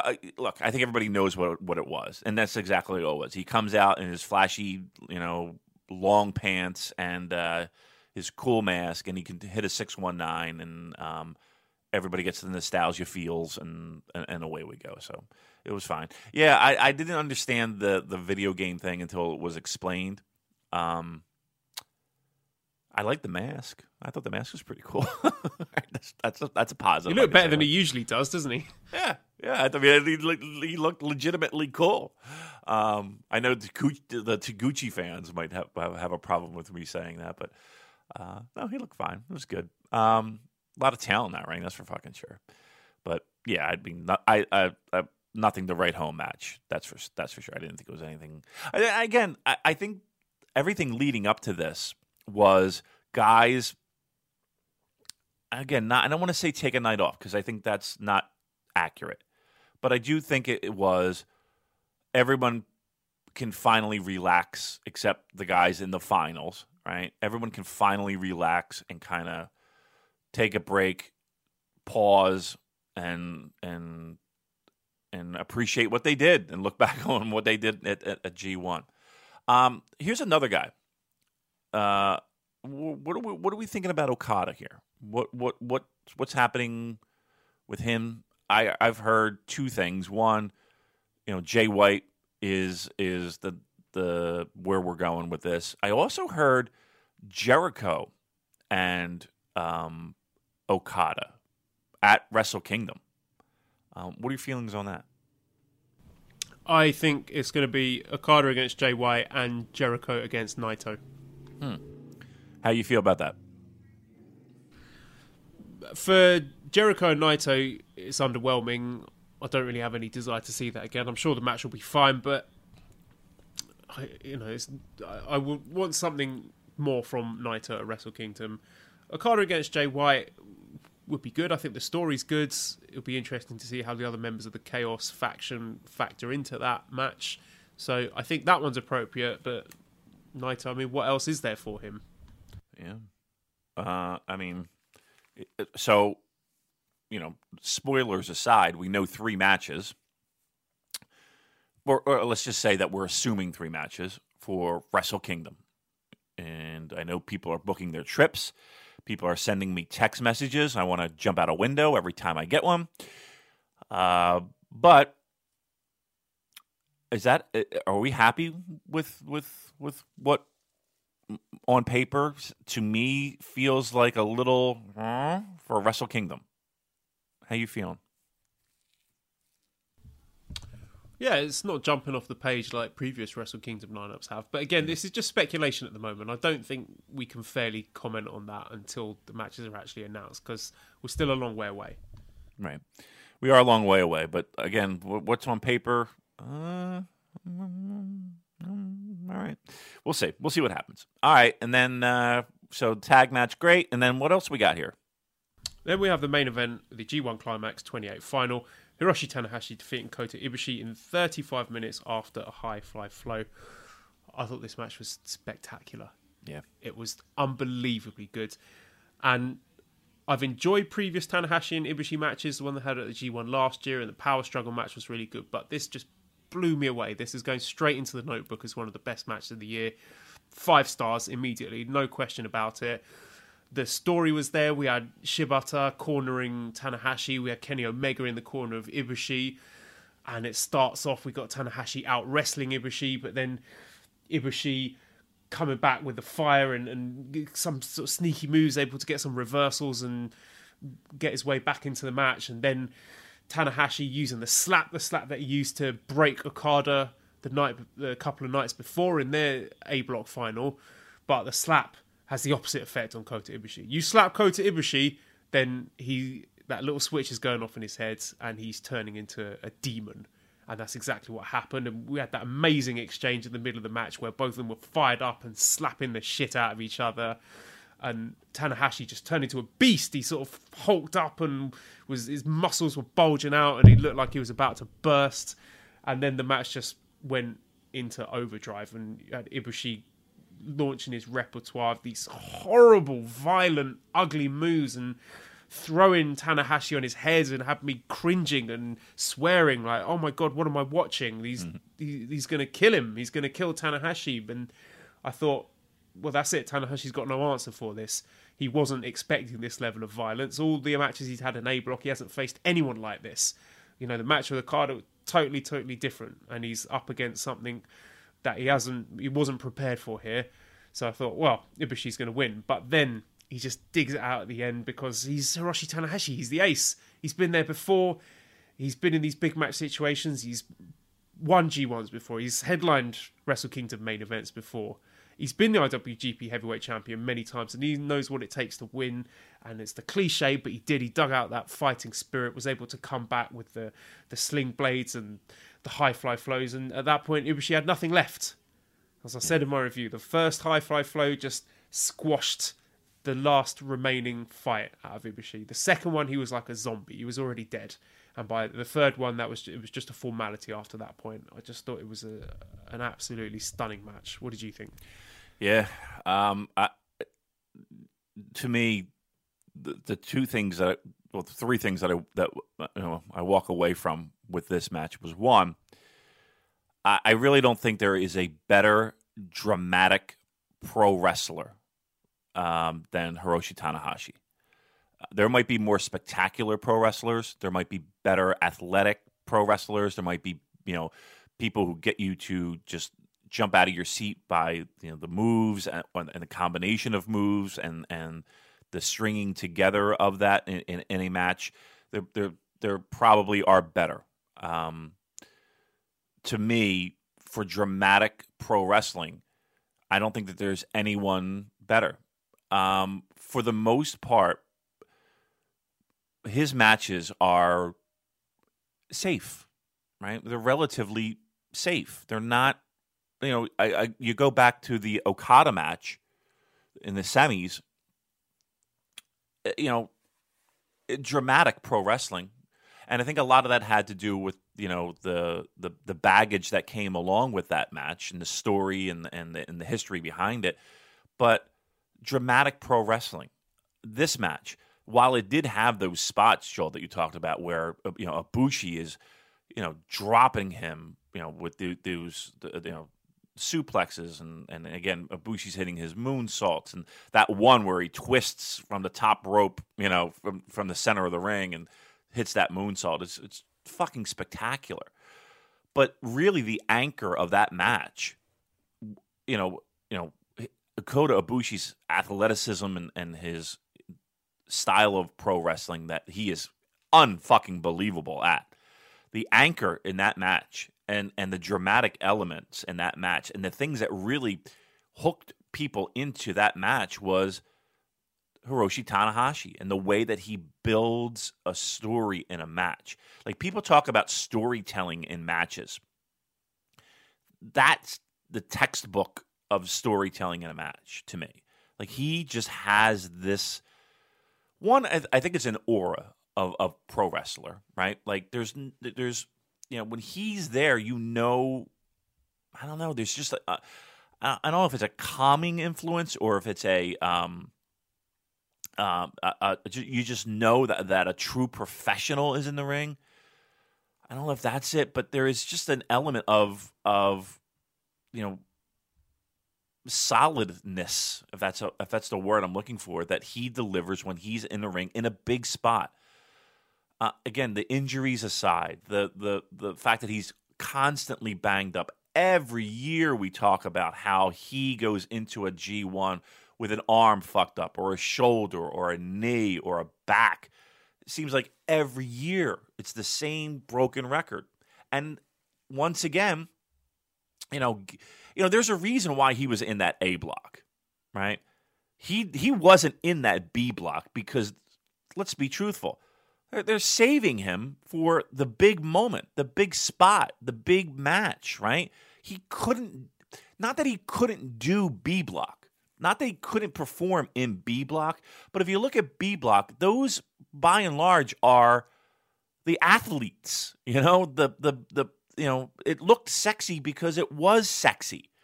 While Tanahashi over in A was the anchor, right? And yes, you had Elgin, and yes, you had Okada, and yes, you had Jay White. But let's be truthful. Tanahashi was there because he can work those matches against those type of guys and come out of it alive to, I don't want to say save himself, but he the, they needed him. They didn't need him in the middle of fucking Nagoya. They didn't need him in in, in Fukuoka. They didn't need him in, they needed him for two nights. They needed him to go thirty with Okada and have a great match, which they always do. And then they needed him here in the finals. Now, I I know that there's a lot of people online that are like, Tanahashi? Are you fucking kidding me? You know, uh, uh, look, he is one of the greatest pro wrestlers of our lifetime. And it makes perfect sense to save this match for Wrestle Kingdom uh, against Omega. You know, it's it's it's it's it's one of the rare matches that I've, I've actually, you know, doesn't have any dings and, and dents on it. It's it's a fresh match. Look, I think he's one of the greatest pro wrestlers of, of my lifetime, if not the greatest pro wrestler of my lifetime, to put on two great matches the way that he did back to back. Again, a night off in between. Um, and I think credit has to go to Kota Ibushi too for putting on two of the most spectacular matches back to back in, you know, what, a twenty-four hour span that we've seen. Um, but here's the thing: we say this every every G one that the person who in, in, in that fin- semifinals match and then the next day going into the finals. We've said it many times. Um, look, again, I don't want this to turn into a New Japan circle jerk, but um, we have some of the best talent on God's green earth um, to be able to do what they do every G one. This match was great. I gave it five. Right? Here's another one that's that's that's five. And here's the thing: without without even without even thinking about it. It's five, man. You you turned off that match, and, you, and after those high five flows, you're like, okay, here are your snowflakes. Well deserved, kids. You, well deserved. Um, and yeah, it'll go down as, as one of the best matches of the year. I think any lingering doubts I may have had about Tanahashi main eventing Wrestle Kingdom were totally extinguished after those two nights seeing him with the Okada match and the Ibushi match, because he's forty-one years old, but there's nobody like him. And a lot of people are upset about the booking decision and saying, oh, Tanahashi against Omega, that match is going to be great. There's no way that's yeah. not going to deliver. And I don't know if this is going to be the Tanahashi's last stand, like, the, you know, the last roll of the dice for the ace. Uh, I mean, this, I suspect, is a story that's been told before with Tanahashi. What do you think? Do you think he's got more Wrestle Kingdom main events in him, or do you think this is it for him? And do you think he wins? Well, I didn't think he did. I'll I'll be truthful, and I'm a I'm a massive Tanahashi fan. I thought that we saw the last of him in a main event. I really did, um, and I think it's weird that you're not going to see Okada. What is it? The first time in four years or something like that, or five years, that Okada's not in the main event. Um, you know, with for a title match. Strange. Um, I I did think that, that that story had already been told, but he's got it in him. There's no doubt. I mean, right? If these two matches don't prove that to you, then then I don't look. You if honestly, if you're if you're complaining about this, it's it it is because you are conditioned to get that instant gratification. I guess. I, I guess right or you know, look. I I'm not going to complain to, about people what they like and what they don't like, but. You got a you got a nice story here, and and, and I know it feels like you've seen this at a Wrestle Kingdom before, with Tanahashi on top, and, and there are a lot of people that wanted to see Ibushi and, and Omega do their thing in in in a, in a Wrestle Kingdom environment. I'm one of those people. I wanted to see that too, but look, you, you, there's there's no better big time main event pro wrestler than Hiroshi Tanahashi. He'll tape it up. He'll do whatever he's told. Pop his ibuprofen. Whatever he's got to do, he'll do. Um, don't don't doubt it. it. It'll be great. Trust me on that one. It'll be great. And with Kenny Omega, you know, it's not like he's in there with some schlub. He's in there with with probably the best pro wrestler and and and the wrestler of the year, um, who who has multiple five star matches underneath his belt. I think I think everybody just better just just take a step back and. and realize the two guys in that ring are going to deliver come January fourth. And I think something we failed to mention is that the Japanese fans still absolutely adore this guy. Yeah. You just go back, you listen to that match, and ninety percent of those people are trying, Tanahashi, Tanahashi. They love the guy. Yeah. So I know there's a lot of people in Japan who also like Naito, but no doubt that the Japanese fans... I mean, I spoke to Fraser earlier on Twitter, and he said the Japanese fans are really happy that Tanahashi's won. They don't think he's going to win, but that's besides the point. There's still going to be huge demand to see him in this title match at Wrestle Kingdom. Uh, we did have a question about that. At Minty fourteen says, being in the Budokan for my first ever shows in Japan, one thing that blew me away was the unwavering support Tanahashi gets from the Japanese crowd after more than ten years at the top. Is this simply a cultural thing, or is there a magic formula that Western promotions seem to miss? Now, uh, as we all know, I'm a relatively new fan, but I understand the history that it was Tanahashi who dragged this company out of the doldrums almost single-handedly. So there's a great deal of affection and love and goodwill towards Tanahashi for that. But is there more to it than that, Damon? I mean, there could be. I think it's a combination of both, right? I, I think that, um, I think that the, the, the fans who stuck by New Japan in those in those times appreciate what he what he has done. I think the new people that that have come on board. Um, and again, even Japanese fans, you know, new fans, appreciate what he has done. Um, there is that. But again, I think that there is also that element of, I don't know, uh, he comes across as a star. You know, he really comes across as as an absolute star. Um, and and and match quality kind of kind of speaks to that too, even even now. So, um. You know, he, he's he's one guy. You know, name me another guy that people are going to stand and, you know, sit at, a, at a, in an arena and watch do an air guitar for five minutes. You know what I mean? Like, it's just one of those things that he just has a charisma. He has a connection. People respect him. Um, yeah, total. He's he's a total package. He's he's total package. So we got this Kenny Omega title defense against Ishii lined up. I'm assuming Hiroshi Tanahashi will defend his briefcase against Jay White, who was the only person he lost to in the G one. So once we're through with those defenses, give me a percentage chance that we will indeed get a main event of Kenny Omega against Hiroshi Tanahashi at Wrestle Kingdom. I think ten out of ten. I think I, I don't That's think not any... a percentage. Uh, well, I think it'd be a percentage. I'm sorry, my bad. My nobody told me their remath. Um Uh, ninety-nine point nine nine nine nine nine percent that you will have Tanahashi Omega at Wrestle Kingdom at the Tokyo Dome. Not pulling the trigger on the Ishii against Jay White, then. Sorry, no, I don't. I, I'm, I'm, I'm gonna put all my money on uh, on Tanahashi and Omega. Sorry, sorry, everyone. All right, so let's discuss the B block final, which had an attendance of twelve thousand thirty-two. It was another sellout. And I guess we'll just talk about the G one matches. We started off with Toru Yano, who beat Tama Tonga in five minutes after a disqualification, after a whole load of shit with the Tongans coming in and shenanigans. Any more you want to say about this, or should we just move on? I, I, honestly, let's just move on. I think everybody's sick of us, kind of. They know how we feel. It's the same. Move on. All right, and then we had Juice Robinson defeating Hirooki Goto in ten minutes after the Pulp Friction. So this is a long-term story that's been building up between these two guys.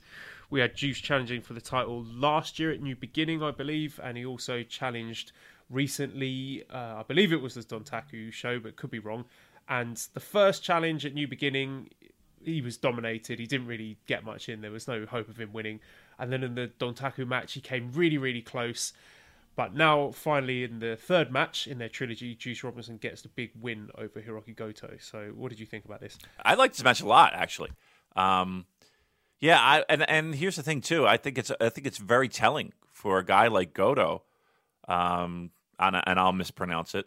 I'll, I'll stick with the Americanization of Goto, um, to you know lie down for Juice. I think that's very, uh, very telling, very, um, very interesting. That a, that a veteran like that would do that, um, and again, keep in mind his his Juice's and and and Goto's story kind of even goes back even further, if I'm not mistaken, if my memory serves me correctly.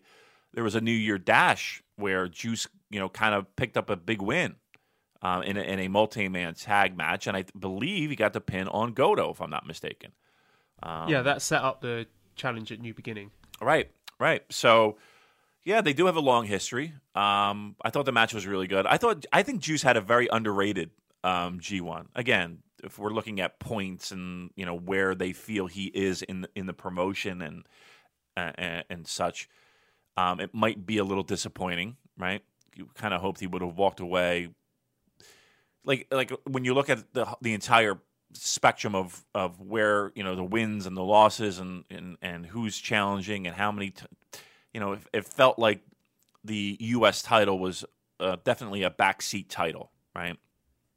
Um, with the amount of pinfall losses Juice took. Um, now he did, he was able to kind of kind of play up that streakiness that that he you know has been known for in G one, where he picks up a bunch of wins, fo- picks up a bunch of losses, and then finishes strong. So um, I, I like I, I again I to me there are two guys that had underrated um, performances, and even though one of them is probably more of a breakout than than the other, I still think they kind of flew under the radar, um, and that's Hangman Page and, and Juice. I think Juice had a solid solid G one um, match quality wise, and I think, you know, what what you're looking at is a guy who is well on, on, on, on his way to, to kind of take even the next level. I think, you know, given where he is with the U S title, um, I guess the next steps would be, I don't want to say it's a never, because I kind of feel like the never and and the U S title are kind of of the of the same level. Um, do you think he's a guy that can that can make a leap to an Intercontinental? I think so. Maybe not immediately. I think the problem is we've just got too many of these singles titles, and they've put the Intercontinental title on ice. So I don't know if the prestige of the Intercontinental title is what it was, you know, even six months ago. But I certainly think Juice has a higher ceiling than the U S title. Um, I mean, I've had a few people ask me on Twitter, actually, what do you think is the ceiling for Juice Robinson? Do you think he has got potential to be Uh, future I W G P heavyweight champion? No, no. Uh, I, I mean, I don't see it now. I mean, th- you know, things can happen two or three years from now, and an Angle, and then he takes off, and he's the hottest fucking guy in in pro wrestling.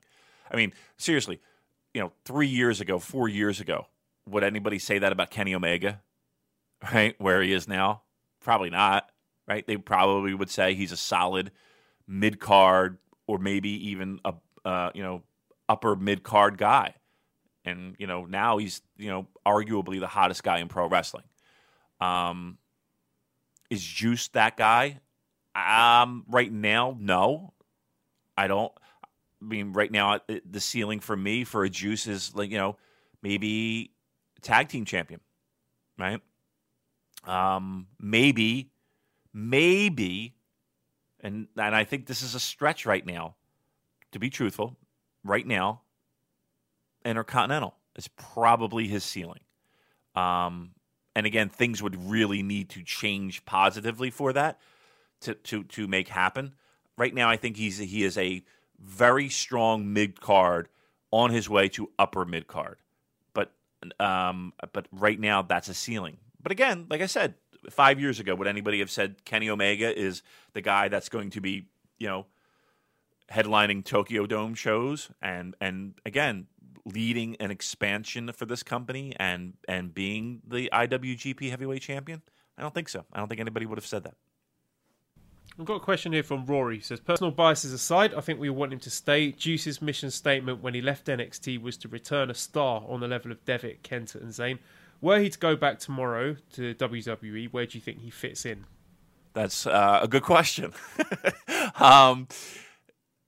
I I always worry about it. I, I'm not going to lie. I mean, look, um, my, my biggest fear is that a, a, a somebody – look, when you go to W W E, you have the opportunity to be instantly, the minute your ass winds up on a Raw or a SmackDown, you have the opportunity to be more well-known than probably you ever would have the opportunity to, right?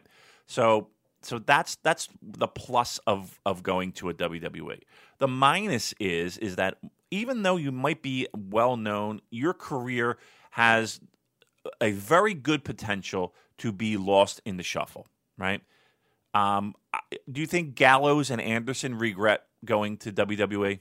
Do you think, uh, I mean, it, it, you can go down the history of that company and guys who have gone over and then they just get lost in the shuffle, right? They don't have anything for you, right? Creative has nothing for you. So um, my fear would be that that he would get lost in the shuffle, right? Again, there's only so many spots for the, the for the people in that company that can, you know, really shine. There's only a handful of people that can do that. And everybody else is the same. Everybody else is fifty-fifty. And everybody else is, you know, your titles and your wins and your losses don't mean anything. Um, now, look, if if if you want to go there and be a star, um, that's that's where you're going to go right now. Right? Right now, things can change very quickly in the next year or so, right? But to me, if you really want to be a star, that's that's where you go. Um, now, if you really want to be uh, a pro wrestler who who can, you know, see, I don't even want to say develop your character and, and, and be a better pro wrestler. I mean, you can do that there, but I think Juice is beyond that point. Look, I think a lot of things are going to change in the next year in, in the pro wrestling landscape. And I think that, truth be told, I for the first time in as long as I can remember, since maybe the nineties, is that there are viable options for wrestlers in a number two promotion. There's going to be a number two promotion quicker uh, than we all think, right? And I think that is a fantastic thing for pro wrestling. Um, a, a true place where pro wrestlers can make a living and be legitimate, looked in the eyes of as legitimate, um, other than going to W W E for the first time in a long time. So, um, I don't think it's necessary for a Juice to say, okay, I'm going to go to W W E because that's where I'm really going to be, be somebody in the career that I've chosen. That option is no longer just one place very shortly. So um, I don't think he has to go there and get lost in the shuffle. I think he can stay. And and I would suggest that I think his up he has more upside not going than going. And that's really one of the first times I've been able to say that sentence con- confidently in many, many years. So uh, if I'm Juice, I'm sticking around for the long term because I think he has more of an upside there than than getting lost in the shuffle in another company.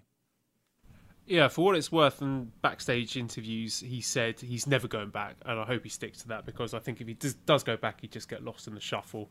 And at this point, W W E are not signing people to give them meaningful pushes and let them be creatively fulfilled. It's just to stop other people from having them. So right. I think it will behoove him to stick around in New Japan, even if he doesn't end up being a top, top guy. Um, next match, we got Tomohiro Ishii defeating Sanada in seventeen minutes after a vertical brainbuster in an outstanding match. They worked it like it was the main event, and I guess this is heating up Ishii for his big title challenge. So, uh, did you enjoy this match as much as I did? As much, yeah, yeah. Again, M V P Ishii, right?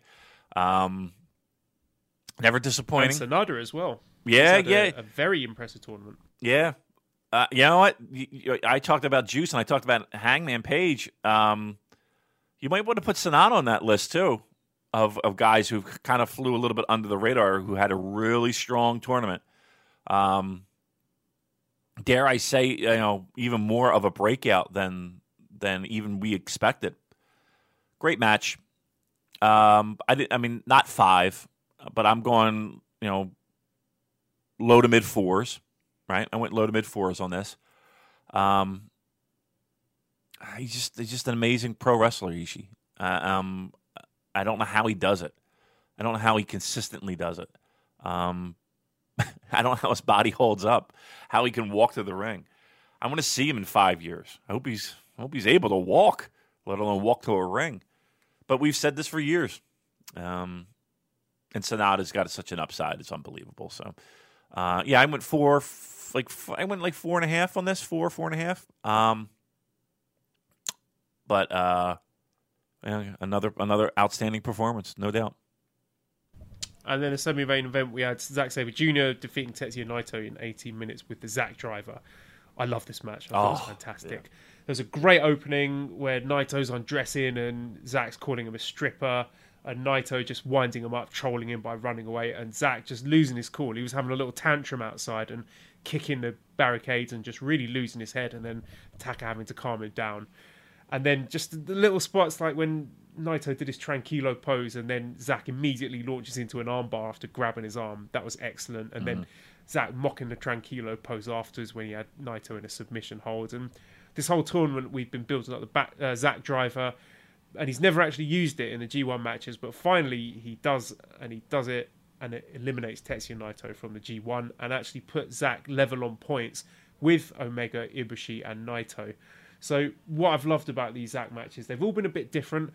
And now he can win with his submission holds. He can win with the flash, uh, the, the European clutch pin. And now he's got the Zack Driver as well. So any three of those moves I buy as potential match winners. Um, so what did you think of this match? Fantastic.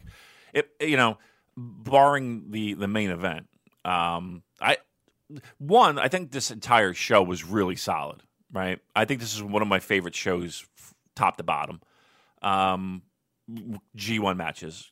Right between this, Ishii, um, and and Sanada, Goto, Juice,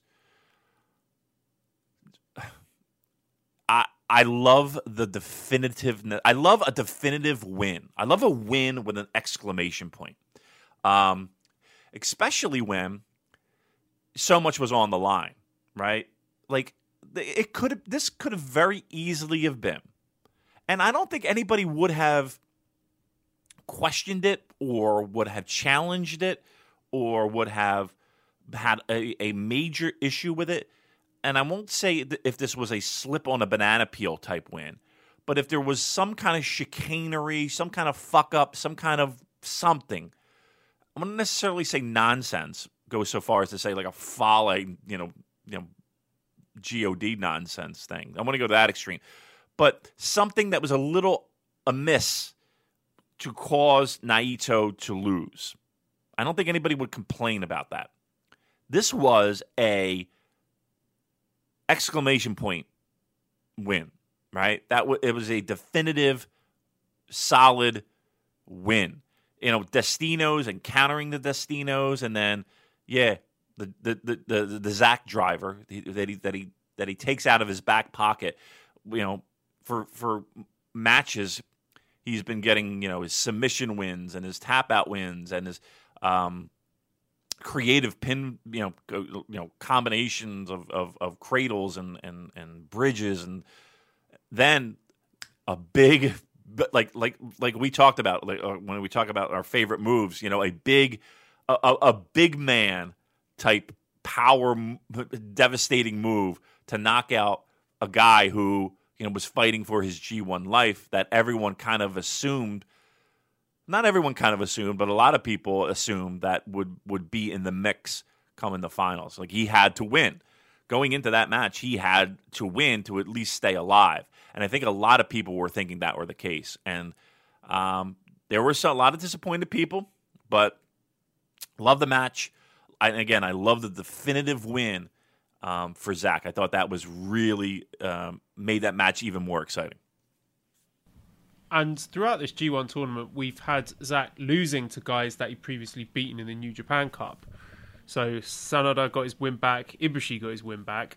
So I thought Naito was going to get his win back here, but he didn't. So that was a nice change there. And I just found the finish of this really heartwarming, where Zack had this big smile on his face, and then his mentor Taka comes in, and they're hugging each other and rolling around. I just, yeah. I found it really lovely.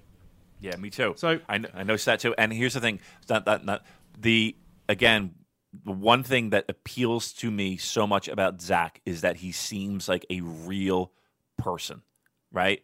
Like his his expressions, his emotion in the ring, the fact that he gets pissed off and he gets frustrated when things don't kind of go his way. And again, the pure jubilation that he had on his face when he got that win, because he had mentioned that uh, like his goal at this point was to knock out Naito because he fucking hates him. He thinks he's a piece of shit. I, I love, again, the thing that connects me most about a lot of pro wrestlers is the realness of them, the, the fact that they're real human beings with real emotions that people can relate to, and they're not just grunty, just, you know, silliness. Uh, there, there is something that to be said about that. So I agree with that one hundred percent. And the main event, we had Kota Ibushi defeating Kenny Omega in twenty-three minutes with a Kamigoye. Now, I went back, I watched their m- match that they had in D D T, the previous one at the Budokan with the infamous moonsault off the balcony.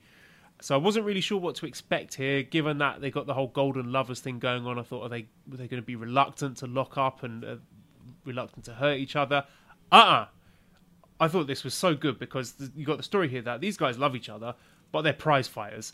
They want to win, first and foremost, and they know exactly how tough the other one is, so they go in hard right from the bell because they know anything less than that, and they're going to end up staring at the lights. And they just beat the piss out of each other, and it was almost sort of nauseating to watch the way that it escalated with these increasingly dangerous spots and dropping each other on their heads. And uh, even having said all that, it felt like that they were holding something back, that they had left something in their locker for a future matchup, which is what made me convinced that Ibushi was going to win the final, but obviously he ended up losing. But this was some match, wasn't it?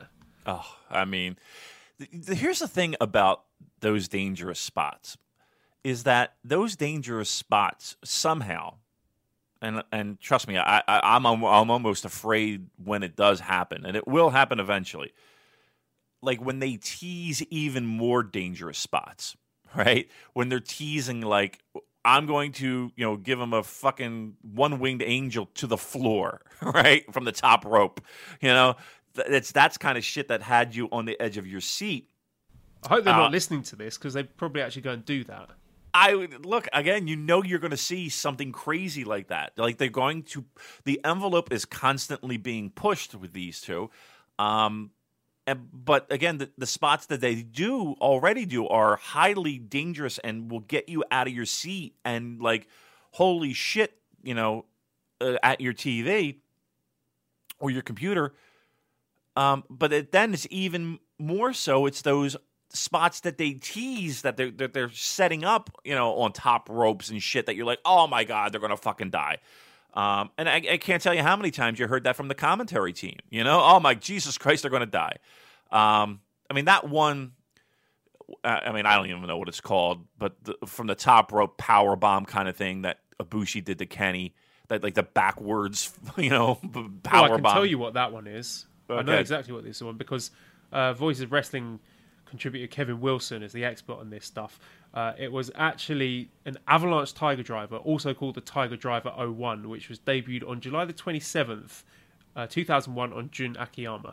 Wow. Okay. Well, good work by by them because uh, I was just like, that's just that. I, I would call that move death. I would call that, I would call that move. Uh, six feet under is what I would call that fucking move. Because that was... And, and Kenny just hit the back of his fucking head. Ugh, that was that was just brutal. And again, the strikes, the kicks, the V-triggers, the the the teasing of the one-winged wing, wing, one-winged angels. Um, look, we knew it was going to be spectacular. We knew it was going to be great.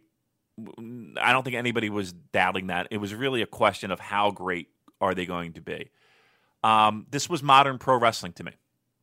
Like where where Tanahashi is your dramatic pro wrestler and will give you the drama that people crave in pro wrestling. These two, Kenny and Ibushi, are modern day pro wrestling. Um, and and And, and and they just bring a, a level of excitement and danger and and and uh, just athleticism and great storytelling as well um, in their pro wrestling style, and it's really kind of great that, if you really think about it, going into Wrestle Kingdom, is that's the story, is that you have the dramatic version of pro wrestling with Hiroshi Tanahashi, and you have the athleticism and and and uh, lightning strikes of Kenny Omega, and you have these two different versions of pro wrestling, both great, both experts, both top of the game in one match. To me, it's it's that's what this story is almost. Not the old guy getting redemption. It's new pro wrestling versus, I don't want to say old pro wrestling, but established pro wrestling. More so than than that you that you would get with Okada and Tanahashi. Because to me, that was the story of old versus new. This or, or you know, you know, the, the the new person taking over the promotion, right? The new the new Uh, ace, if you will. This is more of generational. This is more um, um, pro wrestling as we as they know it, and pro wrestling as the other person knows it. And that's the story to me, and that's what's going to be compelling about this match. Let me ask you this: yeah. Do you, give me uh, okay? Given that Dave Meltzer has said that he thinks this M S G show, which we will talk about later. He thinks the M S G show will get a dome-level main event. Mm-hmm. Give me a percentage chance of the main event of the M S G show being Kenny Omega defending his title against Kota Ibushi.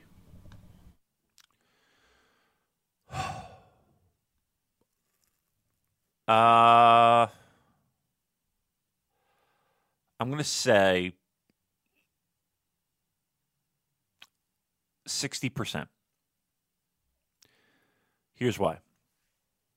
Um, I'm not going to lie and sit here and tell you that I'm not worried about what's going to happen come this November, December, and January when it comes contract time. I don't know what this Madison Square Garden show is going to look like. I will say this, that it will be great. This is not going to be a War of the Worlds, Ring of Honor, New Japan type show where it's the Briscoes against Tanahashi and Jay Lethal. We're not getting that here, right? They they know they can't do that. I don't know. In my mind, they have to sign Kenny Omega.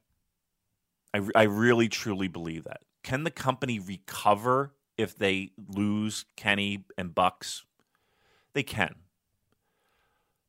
But the expectations of what this Madison Square Garden show is and and can be, a lot of that rests on the shoulders of Kenny Omega. And that makes him very uh, – it, it puts a lot of the, the bargaining when it comes to his negotiations. Uh, a, a lot of – he's got a lot of leverage for sure. I don't know if they if they go with with with Ibushi in the main event. They they could, and it would be great. I don't think it. I don't even think if Kenny Omega were signed that they would do Omega and Ibushi at Madison Square Garden. I don't know. I, I just that's, they they could, and it would be great. And I wish they would, but I don't think they would. Um, but I think a lot has to do with what happens in November and December with this company. That's really going to be telling. We've just got a bit of breaking news here, actually, on the topic of Kenny Omega. Confirmed for All In. Let's have your instant reaction to this. Kenny Omega against Pentagon. Whoa. Wow. That's an interesting match. That's for fucking sure. Uh, huh. Well, I, I mean, that, that, that raises my interest level in, on a card that I was uh, somewhat lukewarm on. That's for sure. Uh, didn't somebody say that? Didn't somebody? Did somebody mention that match to us and we hand waved it? And I was like, "There's no fucking way that match is happening." I could have sworn that uh, that happened. Yeah, quite. It was quite heavy speculation that that would be announced based on the people that have been announced for All In and the matches they made so far. Yeah, so I don't think this is coming as that much of a surprise to a lot of people. A little bit to me though. I, it actually comes a little bit of, of, of a surprise to me. So, um. You know, if we want to put in a sounder anywhere around here, Hey, you guys want to hear a fun little stinger? Yeah! Well, too bad. Damon takes an L. Aww. Uh, took an L. Took another L. Yeah, I didn't expect. That's that's actually great news. So that, that definitely makes uh, an in a again a, a show where I was a little bit lukewarm on. And you know what? Speaking of which, I got offered tickets to go. I can't make it. I can't make it out to Chicago. Um, there was a Redditor, uh, a guy on Reddit, and I think a guy on Twitter. They were trying to get a hold of me for the longest time, um, and I finally got back to him, and he and he, and he offered. Uh, he had free ticket. He was going to give me a ticket to go to uh, to All In. I really appreciate that. Um, and I'm terrible with names, and I forget the names, and I don't have my phone in front of me. But um, I told him I would give him a special shout out. So I, I appreciate it. Um, that was very kind, but unfortunately, I can't make it to All In. So thank you anyway. All right, but that's good news. All right, um, we we went five on this, right, Joel? This is a five star. I went a shade below. I went four and three quarters because I think they were holding back. Huh. I think it was an amazing match, but I think they can do better. What do you want them to do? Jump th- off of high places, Damon. My bad. All right, all right, all right. Listen, it's missing the-, the Shane McMahon touch. Yeah, okay. Needed all a jumbotron. Uh, listen, they're a Budokan. They can't. They can't jump around in there. Uh, he'll get in trouble again. He'll get slapped on the wrist. I went five. I went five on this. Um, I think it was well deserving and an outstanding pro wrestling match. So, look, I uh, you know, to me, semifinal matches uh, on this show great. Um, I, I, all the G one matches on this show were, were were fucking fantastic. And again, this one might be my favorite G one show out of all of them um, this year. So thumbs up all the way around for that show. Okay, and let's discuss Friday's show, which had the final round of A-block matches. And we started out with Togi Makabe defeating Michael Elgin in eight minutes with a King Kong knee drop, which I thought was a pretty good match. It was a, a hoss battle. These guys, you know, landing all their big power moves on each other. I thought this was decent. Yep. Yep. And that's uh, it. No. That's, that's all there is to say. No, I thought it was really good. I mean, Elgin, I, th- I think, had a really great tournament. I was a little surprised by the finish, but um, yeah, uh, Makabe, a- another guy who's who worked very hard. Um, Again, if, if anybody's on the bubble, Makabe could be it. I, I would think if it was the last one, they would have made a bigger deal out of it. I would not be surprised to see him again next year. Um, and he hustled and, and did his best and tried hard and worked hard. And this match was was was that better than better than even I expected. Let's put it that way. So um, solid match, good stuff. Um, but I th- you know, Makabe might be on the bubble for next year. I speculated before the tournament started that I thought the lowest point tally would be six. And I was correct because everyone got six. But it seemed in a lot of these final block matches they were just trying to balance up the points there. And I think this was also the case for the next match, which was Yoshihashi beating Hangman Page in ten minutes after Karma. And I thought Page started this match really brightly. He was throwing out all his big moves and the crowd was getting behind him. And then Yoshihashi rallied back and got the win in the end. It was... Uh, You know, for a guy who's been, I think, unfairly maligned in Yoshihashi, again, I think he's had a pretty decent G one, and I thought this was a good match. He'll be back next year. I, I, I don't don't I don't want to hear the the the the the, the, the, the disappointment and the, the eye roll. You know, he's he's going to be back next year. He had a solid tournament. Um, Hangman Page will be back. Um, you know, if you know contracts and all that, you know. I know he it's it's a little bit later in the year that he, that you know his contract is up with uh, R O H if I'm not mistaken. So he'll be, he look he he made a name for himself in this tournament. He you know he's he's he's going to be he put himself in a real nice position. So um, he'll be back. You know if, if if he doesn't sign anywhere else, guarantee you he'll be back in G one. Yeah, and well, richly deserved. Yep. Uh, And speaking of someone who doesn't deserve to be in the G one, the next match, Minoru Suzuki defeating Bad Luck Fale in eight minutes after a disqualification. Um, I do have a question about Bad Luck Fale, which I will give to you instead of us moaning about it again.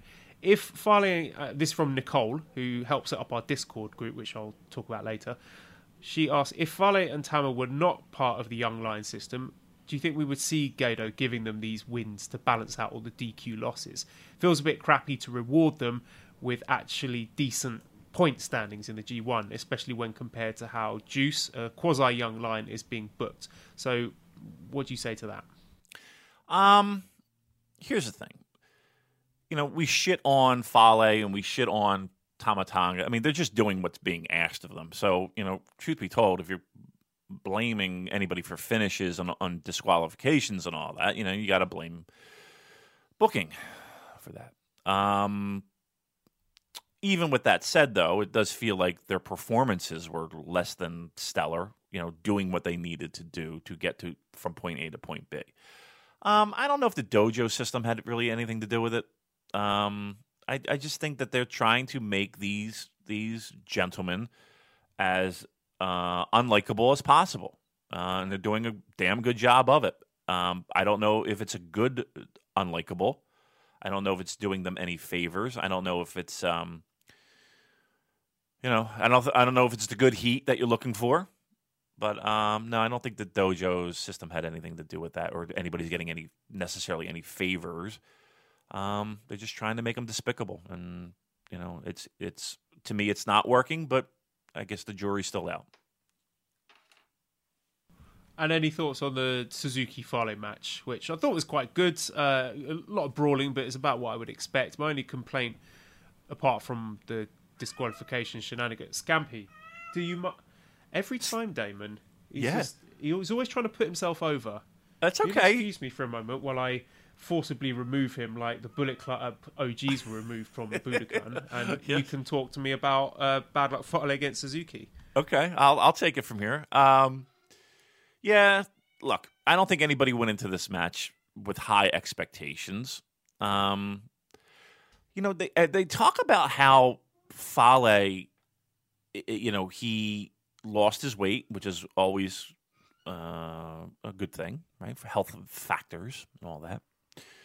But he does not seem more mobile. In fact, he seems like he lost a step, and he also seems very awkward in the ring. Like his offense seems, dare I say, clumsy. Um, I don't know. There's, there's not, there's. There's not a lot of positives there. Um, I will say this. You you you knew that you were going to get a brawl, you, and you got a brawl. Um, not much more to it.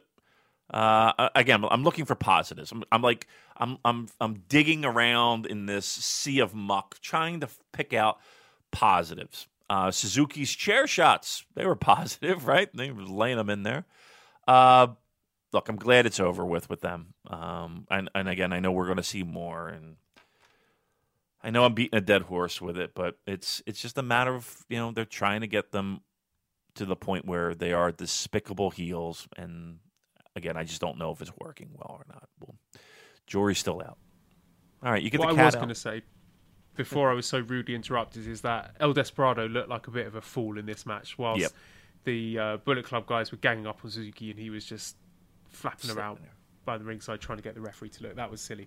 Um, anyway, next match we had King of Darkness Evil spoiling the party for Switchblade Jay White by beating him in eleven minutes after the uh, Everything is Evil finishing move. It sounds really weird saying that. I thought this match was a bit disappointing. Yeah. And I've got to say Evil has been a bit disappointing in this G one overall. Hmm. Is he getting your lowest marks? Disappointing? I think he might be. When we do our scorecards at the end, our report cards, he is not going to be getting a good one from me because oh. he really stood out in last year's G one, and I thought he was going to push on and cement his place as being on that bench. You know, one of the, the young up-and-coming guys ready to take the mantle and, and press in and start challenging that top four. And he was in a block of guys where he was... I think well positioned to do that, but I don't know. None of his matches really left a, an impression on me, and yeah. his stablemate Sanada seemed to steal the spotlight. Obviously, he had more talented people to work with, but Evil let me down a bit here. Yeah, um, I, I, I'm hard pressed to, to have an Evil match that will stick with me, right, for for the after this tournament is over.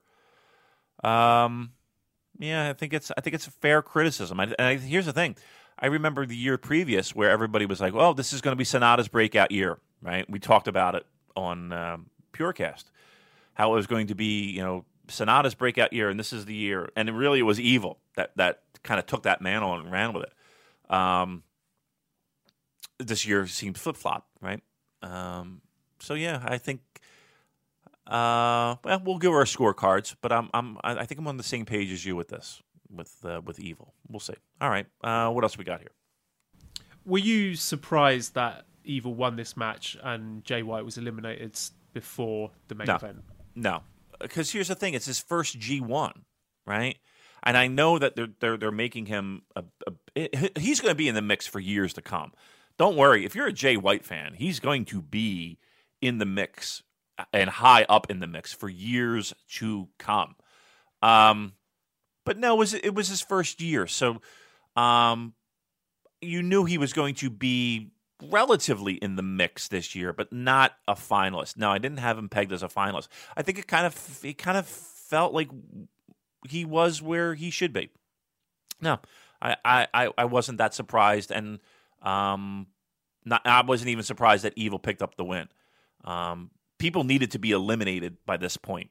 We had to find ways to get them out of the mix so that we can free them up for people to go on. Um, I, again, people always are look, looking for the fresh face and the new star. And, and um, again, I think the theme of this podcast today is patience. Um, you, a lot of people, this is your first G one and or maybe your second one. And it's kind of like, okay, you kind of get a feel for what New Japan does, and then and and sometimes, and maybe maybe to a fault, maybe to a fault, they do go with establishedness as opposed to breaking out new stars. Um, and and you can kind of see that up and down, um, you know, the entire that the entire run. You know, um, Jay White will be in the mix though. Have patience. But no, it, it kind of felt exactly where I felt like he was going to be. I, I got one thing right in G one, that's for sure. Okay, and the main event, we had Hiroshi Tanahashi and Kazuchika Okada going to a thirty-minute time limit draw. I gave five stars to this as well. This feud, their series of matches, is just some of my favourite things in wrestling, and it's so different to what we got the night afterwards with people, you know, dropping each other on their head and doing these dangerous spots. There was very little that was dangerous in this match. And it was very heavily story-based. And like you mentioned earlier, Tanahashi is just a master at telling these stories. It started off quite slow-paced, as Tanahashi and Okada matches often do. But the story here, previously in their Dontaku match, it seemed that Okada has left Tanahashi in the rearview mirror. That's it. He can't keep up with him anymore. He's the faded ace, and Okada's the rainmaker. But this was not the rainmaker. This was broken Okada. And Tanahashi surging, he's got fourteen points, he only needs to draw to get through, and he just dominated Okada and was taking him apart, taking his legs apart. And the way this match kicked into gear later on was just spectacular. Even the opening moments of the match, where they went through a, a sequence of about two minutes where they couldn't hit each other because they knew each other's moves so well. It's like two dance partners and they know all the steps off by heart. And then as we pushed on later on into the match, we had little callbacks to the previous matches they had. And the way that the Dontaku match finished, where Okada, uh, Tanahashi manages to break the wrist control, which has been the iconic moment of their feud and the Wrestle Kingdom ten match. And Tanahashi finally manages to break the wrist control, and he turns around and his moment of hubris and triumph, and he thinks, yes, finally I've beaten this guy, but Okada's grabbed him by the trunks, and he doesn't realise, and he gets pulled back and hit with a Rainmaker. Just one Rainmaker, that's all it took, and he was beaten. But in this match, Okada tried to do it again. He grabbed him by the trunks again, but Tanahashi knew it was coming, so he turned around and slaps him full in the face. Now, Rainmaker Okada would have eaten that slap and still held on, but this broken Okada, he broke. There's no other word for it. He just crumpled to the ground after one slap, and that was it. He was done. And He didn't even manage to land the Rainmaker, not even once. He did his discus kind of Rainmaker lariat thing, but it wasn't the proper Rainmaker. And I just did the drama of the final few minutes and the final few seconds where he hit that high fly flow. And there's about ten seconds left on the clock. He doesn't even need to win. Yeah. He could just step out of the ring now and let the clock play out and he would win the block. But that's not enough for him because he's a proud man, the ace, and he wants to believe that he's still the ace. So he goes back up for that second high fly flow and then Okada kicks out. And then the time limit goes up and we still don't know who the better man is. If it had gone another five minutes, maybe we'd get an answer to that. But the fact that this match ended with Tanahashi on top and it made you think, yeah, had this gone on a bit longer, Tanahashi would have beaten him, was just so rich, such compelling drama. I was on the edge of my seat for this one. You know, I was thinking when he went for that final high fly flow, oh, no, don't do it. He's going to reverse it or he'll move out of the way or something's going to happen. It was just just tremendous stuff. I, ha- I can't praise this match enough. It was just magical. Yeah. Five stars. Yeah. Look, it, what's what's amazing is that you, you it, and you nailed it in the sense of, you know, Tanahashi still can't get a win over Okada, but yet still found, found a way to win, to do what needed to be done to win, to move on to the finals. So you still have this whole story arc of, you know, Tanahashi still, even with Okada being the, the, for lack of a better term, the broken Okada, um, still not really getting the three count, not getting the pinfall. And that sequence that you talked about where, you know, he, he goes up, uh, hits the high five, high fly flow, um, and there's still a little, couple seconds left on the clock. And, yeah, he could have let it run out. And he climbs to the, the, the ropes again to hit another one. And trust me, in the back of my, not even the back of my head, but the, all over my head, the, the thought was, oh my God, he's going to go up, something's going to happen, and Okada's going to get the pin. And just because he needed to get the definitive win, he's going to blow it. And I think even Kevin Kelly was selling that aspect of it, of just get out of the ring. You don't have to do this, right? You don't have to climb the ropes and they hit another one. Um, But, again, the story being told of time running out. Uh, I was a little surprised that they, they went to that again, right? Uh, they went to that thirty-minute draw again. Um, Okada was pretty infamous for his title defenses throughout the uh, the historic run of, of really going distance, right? You know, very rarely, you weren't seeing ten-minute matches. You weren't seeing fifteen-minute matches. Um, so... You know, some of that might very well be that, you know, he's a guy that doesn't quite get his engine started until maybe the twenty-minute mark. You know, he needs to kind of get a feel for a match to kind of to kind of get it going. Um, look, the, the the you can download. I'm sure people put up matches and the histories, and you'll see. You can watch all the histories on on New Japan World. Shobuckle, go watch the yep. Shobuckle videos. Yeah, Shobuckle videos, absolutely. They're they're they're tremendous. He does a really good job with those. Um, so yeah, there's another uh, resource for you if you haven't watched a history of the, these two. Um, you know, people talk about Okada and Omega, and I think to me that they're just so so just I I could watch them forever, even to this day. You know, the closest thing that you're going to get to classic pro wrestling in a modern age is Tanahashi and Okada.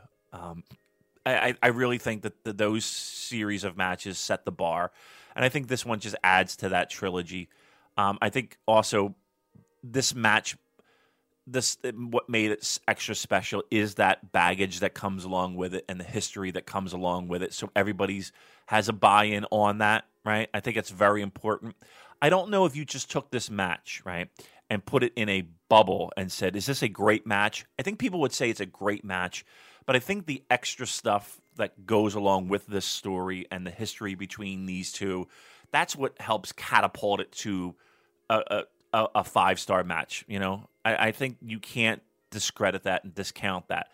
You have to include that in, in what you saw in this match, and that helps bring it. So I think if you're a first-time watcher to this product and you don't know the history, I think you would think it was a great match, but I could see people scratching their heads saying, hmm, I, that's that wasn't as great as Omega and uh, Ibushi, or that wasn't as great as Tanahashi and Ibushi. Um, but I think, again, for the people, once again, this is a product that rewards people and gives people those Easter eggs and rewards you for being a fan.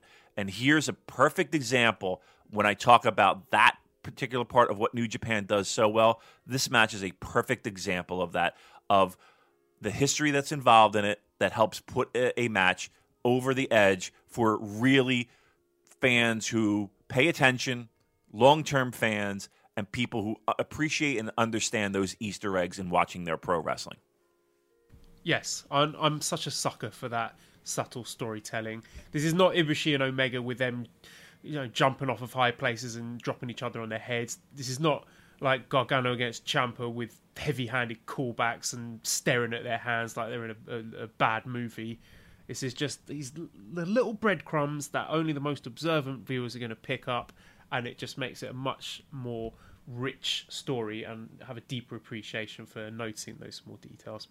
Um, we have a question here from Aaron who says, what possible storyline going forward benefited more from the Okada versus Tanahashi draw as opposed to a straight-up Tanahashi win? So what are the benefits of having the draw here?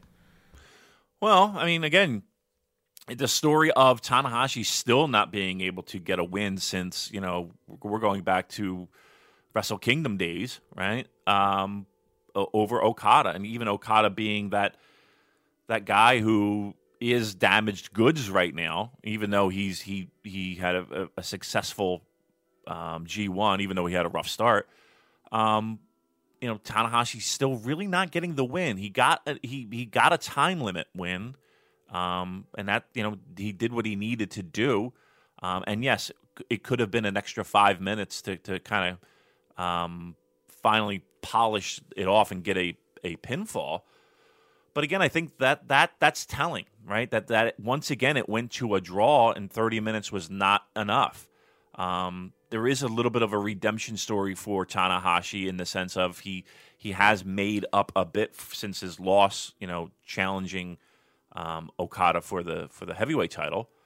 But to me, it's it's still a, a lingering thing, a, a seed that is that continues to grow. That, you know, in recent modern times, Tanahashi still hasn't been able to to find a way to get a win over Okada. Okay, um, final question then about this A Block final. The attendance was six thousand one hundred eighty, so that was half of the other shows, uh, compared to last year when the A Block final was seven thousand four hundred ninety-five. So what's your take on this relatively low number? Um, disappointing, right? Disappointing. Um, I don't think it's anything telling. I don't think it's anything to be concerned with. I don't think it's anything that's uh, um, should send any shockwaves to anything. I don't think. I don't think it's a matter of those people not being a draw. Um, uh, I, I mean, I, I, I can't answer why. I, I, I don't know if, if if you know it wasn't a sexy matchup uh, to people. I, I, I can't answer that. Um, it is what it is, right? I, I I don't think you can just hand wave it, but I wouldn't be overly concerned with that. I, I think New Japan's in a really good spot right now. Okay. Uh, so let's move on to our uh, report cards then for the entrance in the G one Climax twenty-eight. Let's mm-hmm. start off with the winner, Hiroshi Tanahashi, who ended Block A on fifteen points. So what grade are you giving Tanahashi? Um, you know, before these two matches, he probably would have gotten a B, right? Again, he had solid matches, but I don't think that there was anything that was overly spectacular. Um, in hindsight, it might feel like he, again, he was trying to just get to these two matches. Um, but these two matches that he had, you know, back to back were pretty, pretty spectacular. Um, And again, spectacular in the sense of dramatic pro wrestling. Um, you know, the Ibushi match had its elements of danger, but I'm going to go A minus, A minus for the ace for for Tanahashi. Solid throughout the tournament, but then two spectacular matches to end. And again, in, and again, I might be grading on a curve. Uh, but, you know, this is Tanahashi, who's banged up, beat up. You know, it's got a lot of dents and a lot of miles on that body. A minus. Okay, I would give him an A. I think I can't give someone who got two five-star matches in a row anything less than that, really. But I take your point that the, the block matches weren't as spectacular. Uh, what about Kazuchika Okada? thirteen points in block A. Um, a B. I'm going to give him a B. Um, I think he had a good tournament, but this is a rare year that you're not mentioning Okada in the best matches of the tournament, right? Uh, and, and in fact, it, it seemed like he took a back seat when it came to that um, in in G one. So uh, again, solid, but nothing that was really, you know, s- you know, nothing outstanding, nothing from n- nothing that was a, a typical Okada outstanding. I'm gonna go B. Yeah, I, I would agree with that, and I think that's partly by design. I think part of the story was him going out there and not having his spectacular Rainmaker matches that he used to, so uh, I, I'm with you on the B. Jay White, twelve points. Character work, lots of in their interference. Character work was solid, right? It was That was solid. Uh, I'll tell you what, I enjoyed Jay White more in the tag matches, you know, with uh, you know Roppongi, uh, than a lot of his singles matches. Uh, again, the ball shots, the finishes, and again, you can't blame him for that per se. I mean, he's going out there being told to do, to, and he's doing what he's supposed to, to be doing. Um, I'm going C plus for Jay White. I would give him a B minus. Again, I think having uh, the lack of clean finish in his, finishes in his match definitely hurt the grade somewhat, but I think I'm a little bit higher on the character work than you are. Uh, Minoru Suzuki, ten points. Uh, solid, I would say. Um, I mean, a lot, even even his matches had a lot of brawling and a lot of. I'm going to go B minus for Suzuki. Yeah, I think Suzuki in G ones, you're never going to get him at his absolute best, just given the physical nature of the G one, that it's a bit of a grind and he has to take care of his body, which is understandable, seeing as he is uh, a bit older, that, well, a fair bit older than a lot of the people on the card. So I would agree with that grade that you've given him. Uh, what about Evil? Also got ten points. I'm going to give Evil the C, right? I'm going to uh, again, I, I expected more. I would hope to have seen more. I thought it was, uh, again, good. Nothing great, um, and even some average. Um, so, yeah, I'm going to go C for Evil. Yeah, I would agree. As I mentioned earlier, I think his output has been a bit disappointing, and I was expecting him to step up in this block, and he really didn't. Uh, Yoshihashi, six points. B minus. I, I really think he worked hard every match, every singles match, right? I think he worked very hard. I think some of those matches were really good. Um, you know, th- that opener, you know, where Kevin Kelly's kind of pushing the fact that he's, you know, he's going, uh, you know, he's, he, it's, it, it's, people were surprised he's even in it. And, um, you know, those those hope spots that he had trying to trying to get those pinfalls were, were pretty dramatic. Um, and again, I think the matches were solid. Um, I'll, I'll go B minus, B minus for Yoshihashi. Yeah, agree. Uh, B minus would be the grade that I give him as well. I don't think there were any of his matches that I hated or found boring. I think he's a he's a good wrestler, and we've spoken a lot about him already. There's nothing more to add, but I would certainly not be complaining about his inclusion next year because I think he's earned it. Yeah, Michael Elgin, six points. Um, I to me he was one of the best when it came consistently. Right, I think he had the consistency of the best matches in A block, right? Um, I think it's, it, it. I think it went underrated. Now there are people that f- kind of feel like he does very similar things in matches, and and they all kind of look and feel the same. I don't know if I necessarily agree with that, but um, again, people's tastes are people's tastes. Um, but to me, he was the M V P of of A Block up until the final couple nights. Um, and again, he even was even able to pull out a really decent match with with Makabe. Um, I'm going A minus for Mike Elgin. Yeah, I would also agree with that as well. I thought he was the M V P of the block, so not really much more to add to that. I think, I don't know. Do you think six points is doing him a disservice, or does that stuff not really matter? I mean, it doesn't really matter. Um, it it it is telling of where where they, they see him in the promotion, right? I, I, that's really when I look at the final points. It's like, okay, that's what that's the position you are. That's the pecking order you are um, for the, the the promotion. Um, he's going to be a mid card guy, and every once in a while he'll sniff a title, a never title. Um, Maybe even a, well, I was about to say the U S title, but I don't know if that's happening anytime soon.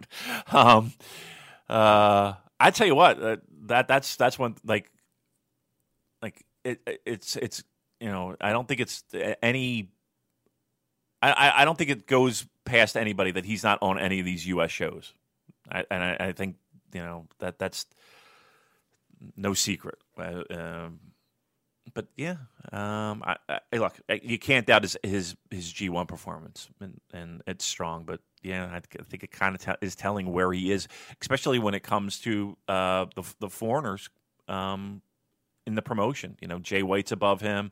I think Juice is above him.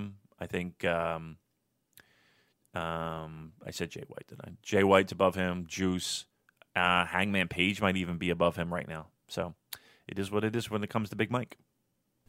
Okay, Togi Makabe also on six points. I'm going to give my grade first. I'll give him a C plus because he slightly delivered uh, above what I expected from him. I wasn't expecting very much, but he put in some decent performances, but not enough for me to think, oh, he should definitely be in it next year. Yeah, I think this is. I, I think it's telling that age is catching up, and, and and it wouldn't be that bad if he, you know, stepped aside um, because there is so much talent out there that can that can fill that gap. Um, I'm going to go, I think he worked hard in a lot of his matches though, you know, and I, I am gr- grading on a curve here, but I might go B minus for, um, for Togi Makabe. I really think he worked hard. I think he, he came through to a certain degree, and you know what, maybe I'm being a little bit more generous than I should be. I, I'll go C, C plus, C plus. Uh, next we got Hangman Page, who's on six points as well. I thought it was very, very impressive debut from young Adam Page, so I would give him an A minus. So he really impressed me in this tournament. That's not a bad grade. Uh, I was going to go B, B, B plus, depending upon how I feel. Uh, but I'll go B for right now. Uh, I thought he did an outstanding job, especially for his first one. I fuck it, I'll go B plus. Why not? Why, why do I, why do I got to be a grouch? B plus.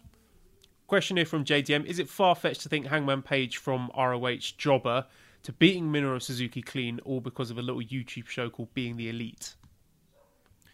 Uh, look, as much as I hand wave Being the Elite, um, it's it's an important thing. It's and and, and it's it, it's it's it's it helps stars. I mean, look at Flip, for Christ's sake. Um, no, you can't hand wave it. It's it's it's an important element of New Japan Pro Wrestling. And Bad Luck Fale on six points, he's getting an F from me. I didn't enjoy anything about his performance in this G one. I thought, the, I mean, the booking thing is one thing because that didn't help, but just in terms of in-ring stuff, he was slow, he was clumsy, messed up a lot of spots, and I just didn't enjoy it at all. F for fast forward, because that's exactly what he was to a lot of people. Fast forward. Um... Uh, we, look, what are you gonna? What more is there is to say? F. Sorry. Let's move to B block. Uh, at the top of the pile, we got Kota Ibushi with twelve points. You could go first this time. A plus. A plus. He he. Outstanding matches. Um. Ener- just an an an energy that he brings every time that he's out there. Um. Made it to the finals. Had a, an outstanding, memorable finals match. Um, semifinals match was was was equally as outstanding, um, and solid tournament matches. Uh, A plus. Yeah, agree with that. It will come to the point where if he were to ask you, what could I improve next time? What would my next steps be? I wouldn't be able to give him anything because he's just delivered in every single match. Uh, Kenny Omega, twelve points. A plus. I mean, count count the the, the, the five star matches that we had in G one, and he was involved in in, a, in more than a few of them. Um, outstanding performances. Um, a, a, a worthy champion, right? Right. Um, solid performance point wise. Uh, again, match quality was outstanding. Uh, brought it every night. Um, A plus. I'm going to give him an A. I'm deducting the plus for silly faces. uh, I've just seen a, a, a tweet here from him. He says, I issued a comment after the G one finals that I really should have kept to myself. Emotions were running high and I was caught on camera. What's done is done. Thanks to everyone that followed this G one. Stitches are out and the heel will mend. See you at All In.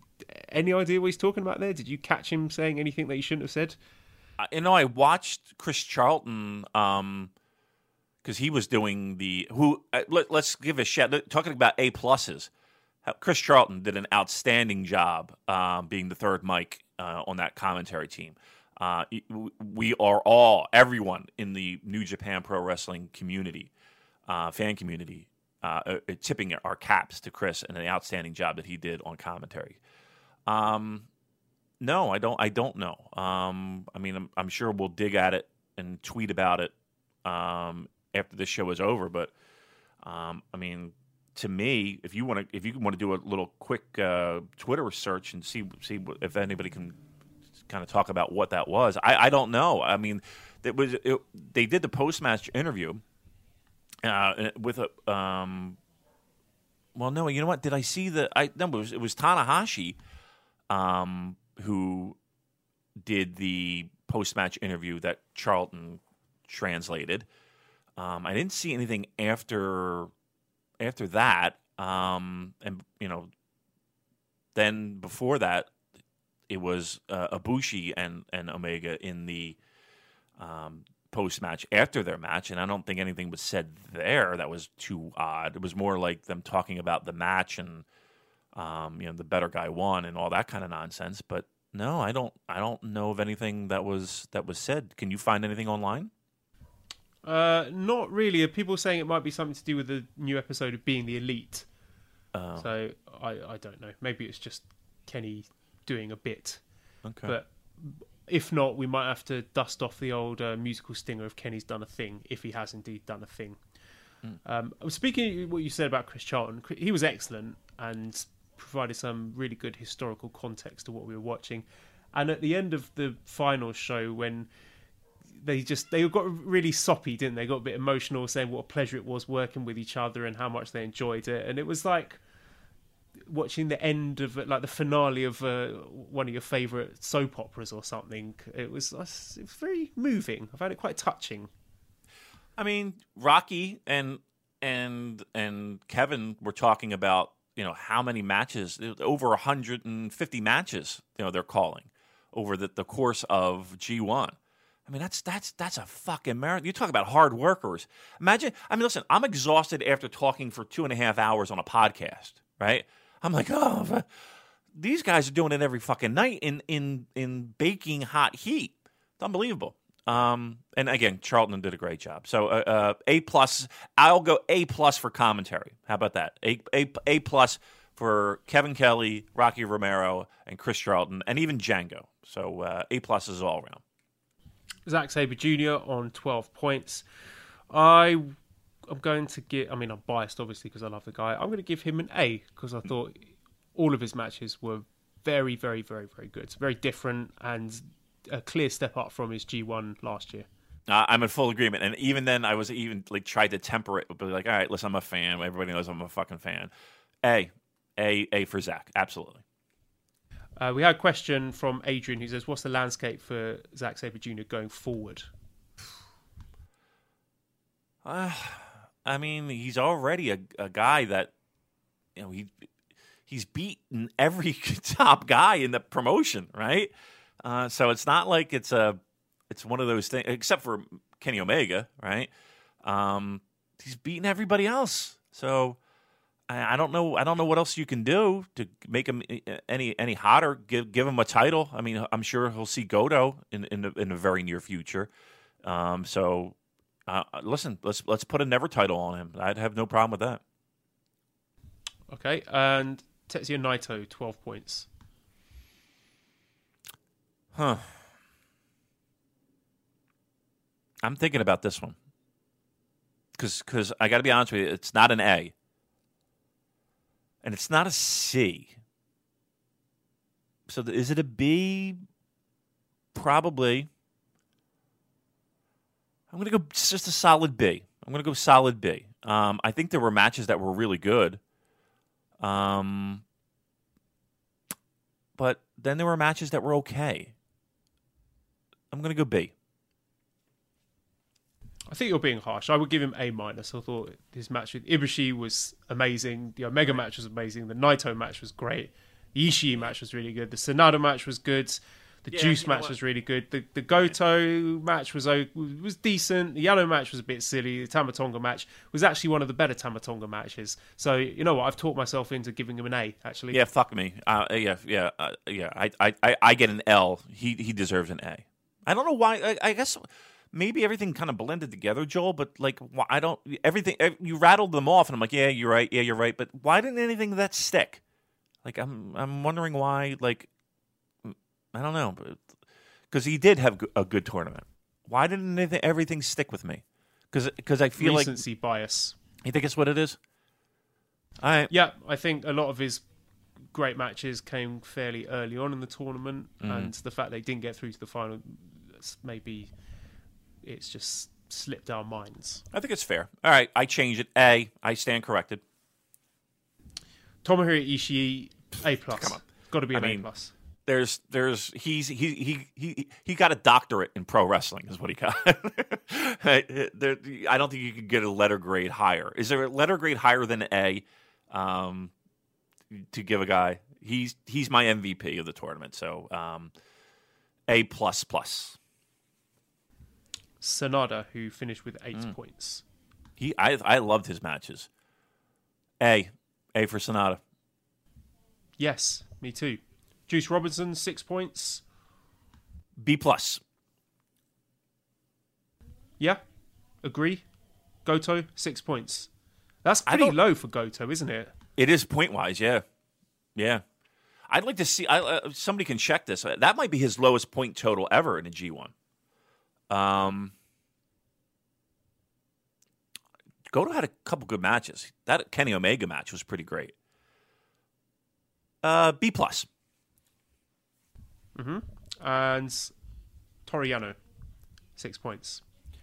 Here's the thing: I liked every I liked every Toru Yano match. Like they were exciting, and they brought an element of of. Again, maybe it's maybe the comedy kind of broke things up, but even the comedy felt somewhat serious, right? And because there was this element of danger of this could this pinfall could happen at any time. Um, and you know, one match it was you know the Goto match. He got pinned in, in a minute, you know, or two minutes. I'm gonna go B for Toru Yano. Yeah, I think that's fair. Um, lastly, Tama Tonga. Now we didn't discuss the show that came before the A Block final, but there was a match there between Tama Tonga and Kota Ibushi, and it was really good. Mm. And I thought, man, Tama Tonga is actually a good wrestler and he can put on an exciting, high-paced New Japan style match, but he just hasn't because of the booking or whatever other reason, so he can go. And that was really frustrating for me because I thought, oh, they've just given us a big turd sandwich where we could have had something decent. So I can't go as low as I did for Fale, but just based on his behaviour during the tournament and the fact that all the other matches were so bad, it's got to be a D for me. Uh, I mean, not to play devil's advocate, but, you know, he was in there with Ibushi. It's kind of hard to not have a good match with Kota Ibushi. He, you know, besides Fale, if you're looking at overall body of work, and again, the matches a lot of that had to do with the fact that he's, you know, asked to be this certain heel. Um, but I still feel like you can work a match and still get the that, that and you know still be that asshole heel. Um, I think is look every I, I'm the guy that's holding out the hope probably the most of seeing a great Tama Tonga match. You have to see it. He's had so many opportunities. Uh, look, I th- I, th- I think if I'm being fair, a D is probably where where he would land. I can't give him an F. It wasn't it wasn't Fale bad, who I think has had has had probably the biggest fall. Pardon the pun, a bad luck fall. Um, than than any wrestler in G one.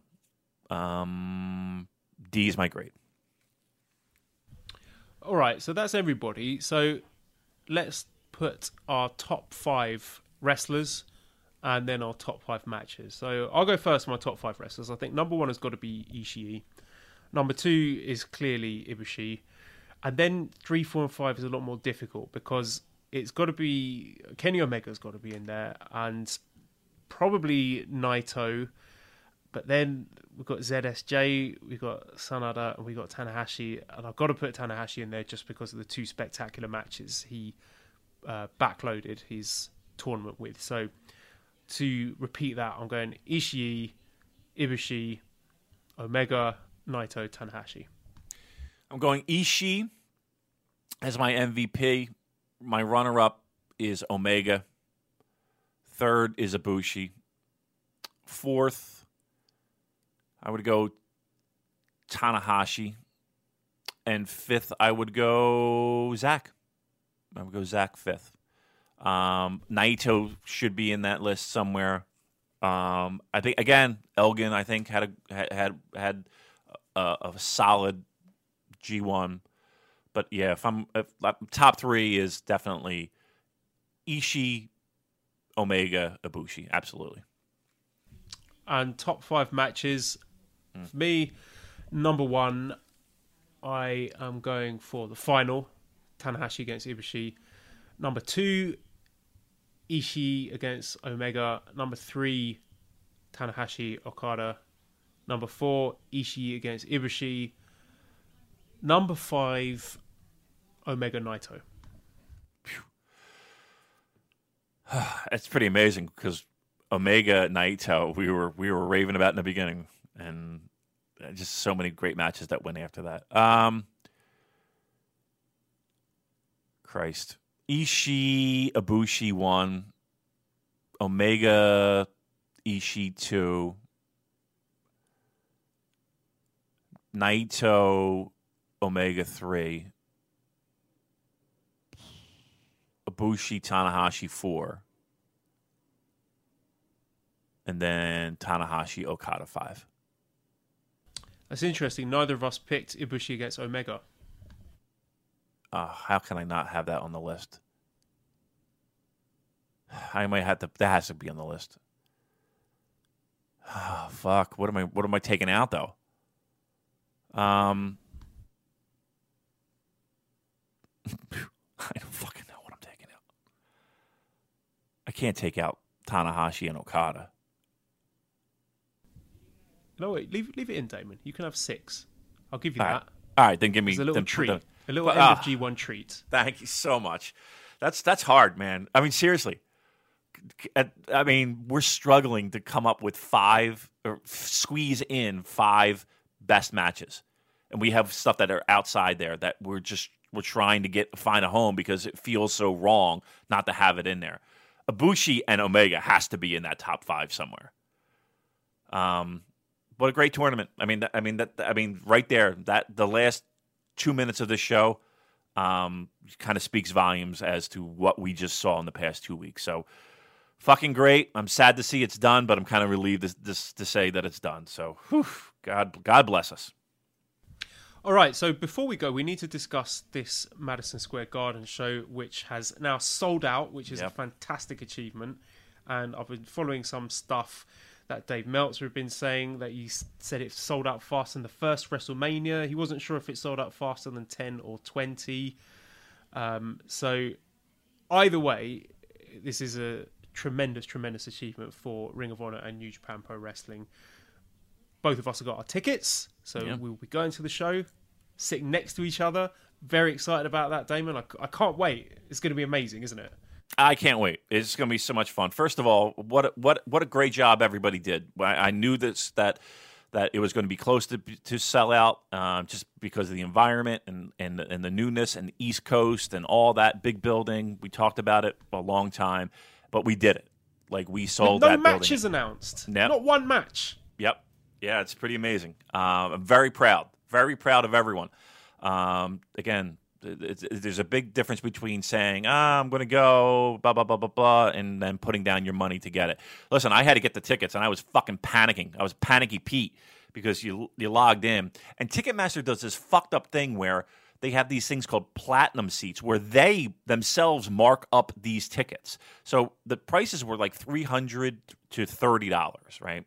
But the three hundred dollars tickets the, the, that we thought were going to be ringside tickets, I had two in my in my in my bin. Uh, it's like third row. Joel, they were they were six hundred dollars a piece, these tickets.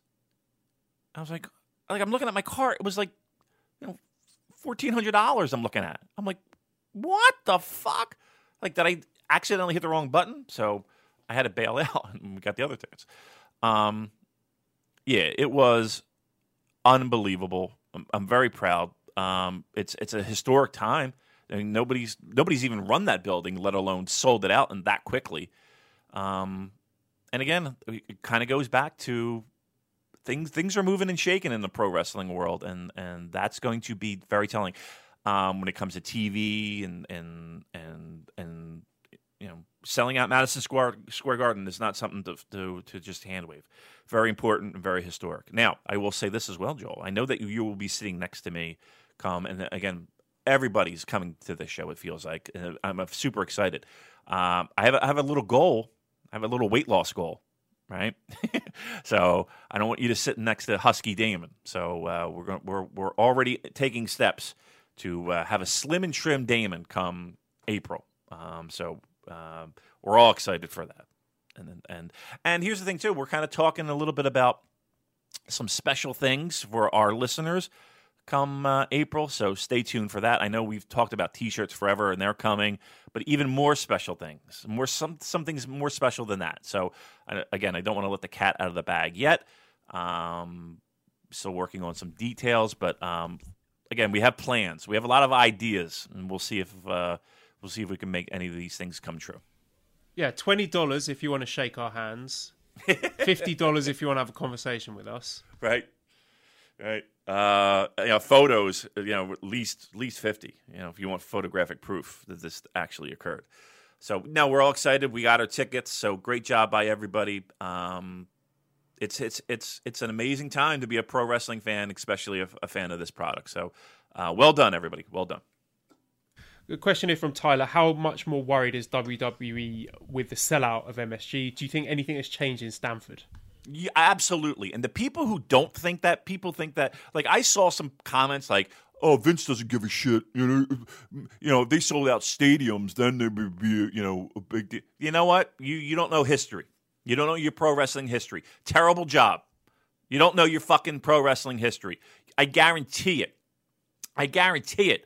That uh, there's been special meetings held in the offices up there off of I ninety-five in Connecticut uh, about this particular event. Um, that's what's it, it is a little scary. I think Frazier had had made the comment of, of poking the beast. The beast has been poked by this. Trust me on that. Um, and that that's what has me concerned because right now, you know, they're they're they got some fat wallets and big checkbooks over there, um, and and they're they're. I can't even say the offers haven't already been made because that would be tampering, wouldn't it? But uh, things are already in place. I'm I'm guaranteeing it to try to. Nothing would make Vince happier them to take away a Kenny Omega and the Bucks of, of these shows. Nothing would make them happier.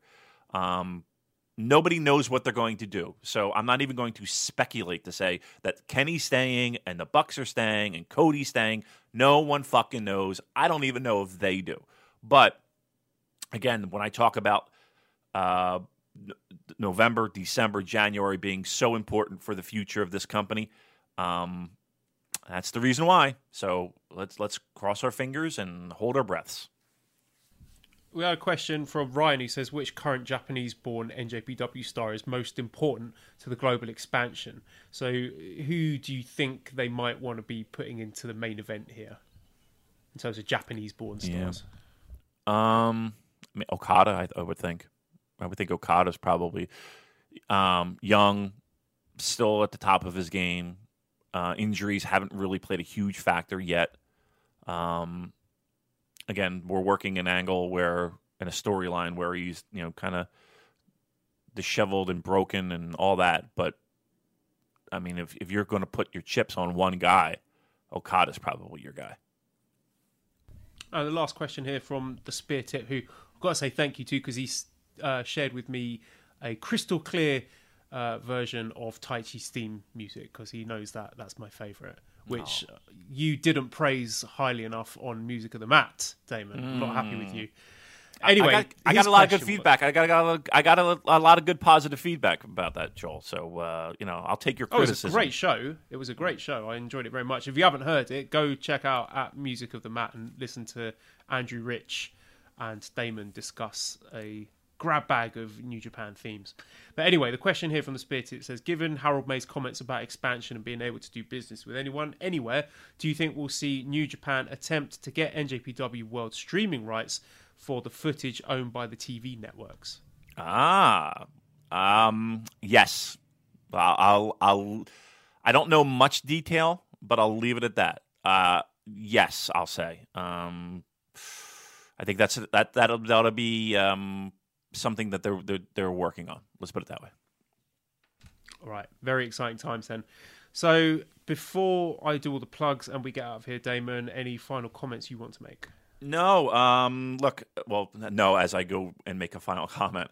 um, uh, look, it was a great time, right? These are some of our most popular and most listened to shows uh, historically. Uh, and, and this is no different. So everyone's excited. G one season, lots of good things right around the corner. Everyone's excited for Madison Square Garden. And, I, and I'm sure we'll talk more about Madison Square Garden next week um, and, and in the weeks to come. Um, no, I think uh, I think we, we saw some great pro wrestling. I hope everyone enjoyed. And um, again, lots of great stuff coming our way from, uh, from a, a show perspective. So we're excited about that. We're growing. We're kind of I don't know. It's kind of take this show is kind of taken like kind of like what I kind of envisioned it growing into. So uh, again, fingers crossed. Lots of good things coming around the road. Um, hang in there with us and uh, keep listening. Yes, one of those things being the Discord that has been set up for us by uh, listener Nicole. So if you are interested in joining the community, I am part of this as well, and there's some really awesome chats going on, really good debate and discussion there. Meet some new people, make some new friends. So if you're interested in that, please check out the show notes attached, all the stuff when you go on Audio Boom or the show description, all that. There should be a link for you to join the Discord channel and come and chat to us. And of course, big thank you, as always, arigatou gozaimasu, to editor Dan, who has definitely earned his thirty dollars from the, the huge advertising revenue we brought in. Yeah. So excellent job there, Dan. Put it in the piggy bank for the Wrestle Kingdom funds. And please visit his YouTube channel, two one nine films. Uh, please also subscribe to the Voices of Wrestling podcast network. Lots of excellent stuff on there, including Music of the Mat, as I mentioned earlier. Give us a five snake review on iTunes. Follow us on Twitter at the Super J Cast. Thank you, everybody, for listening. And goodbye.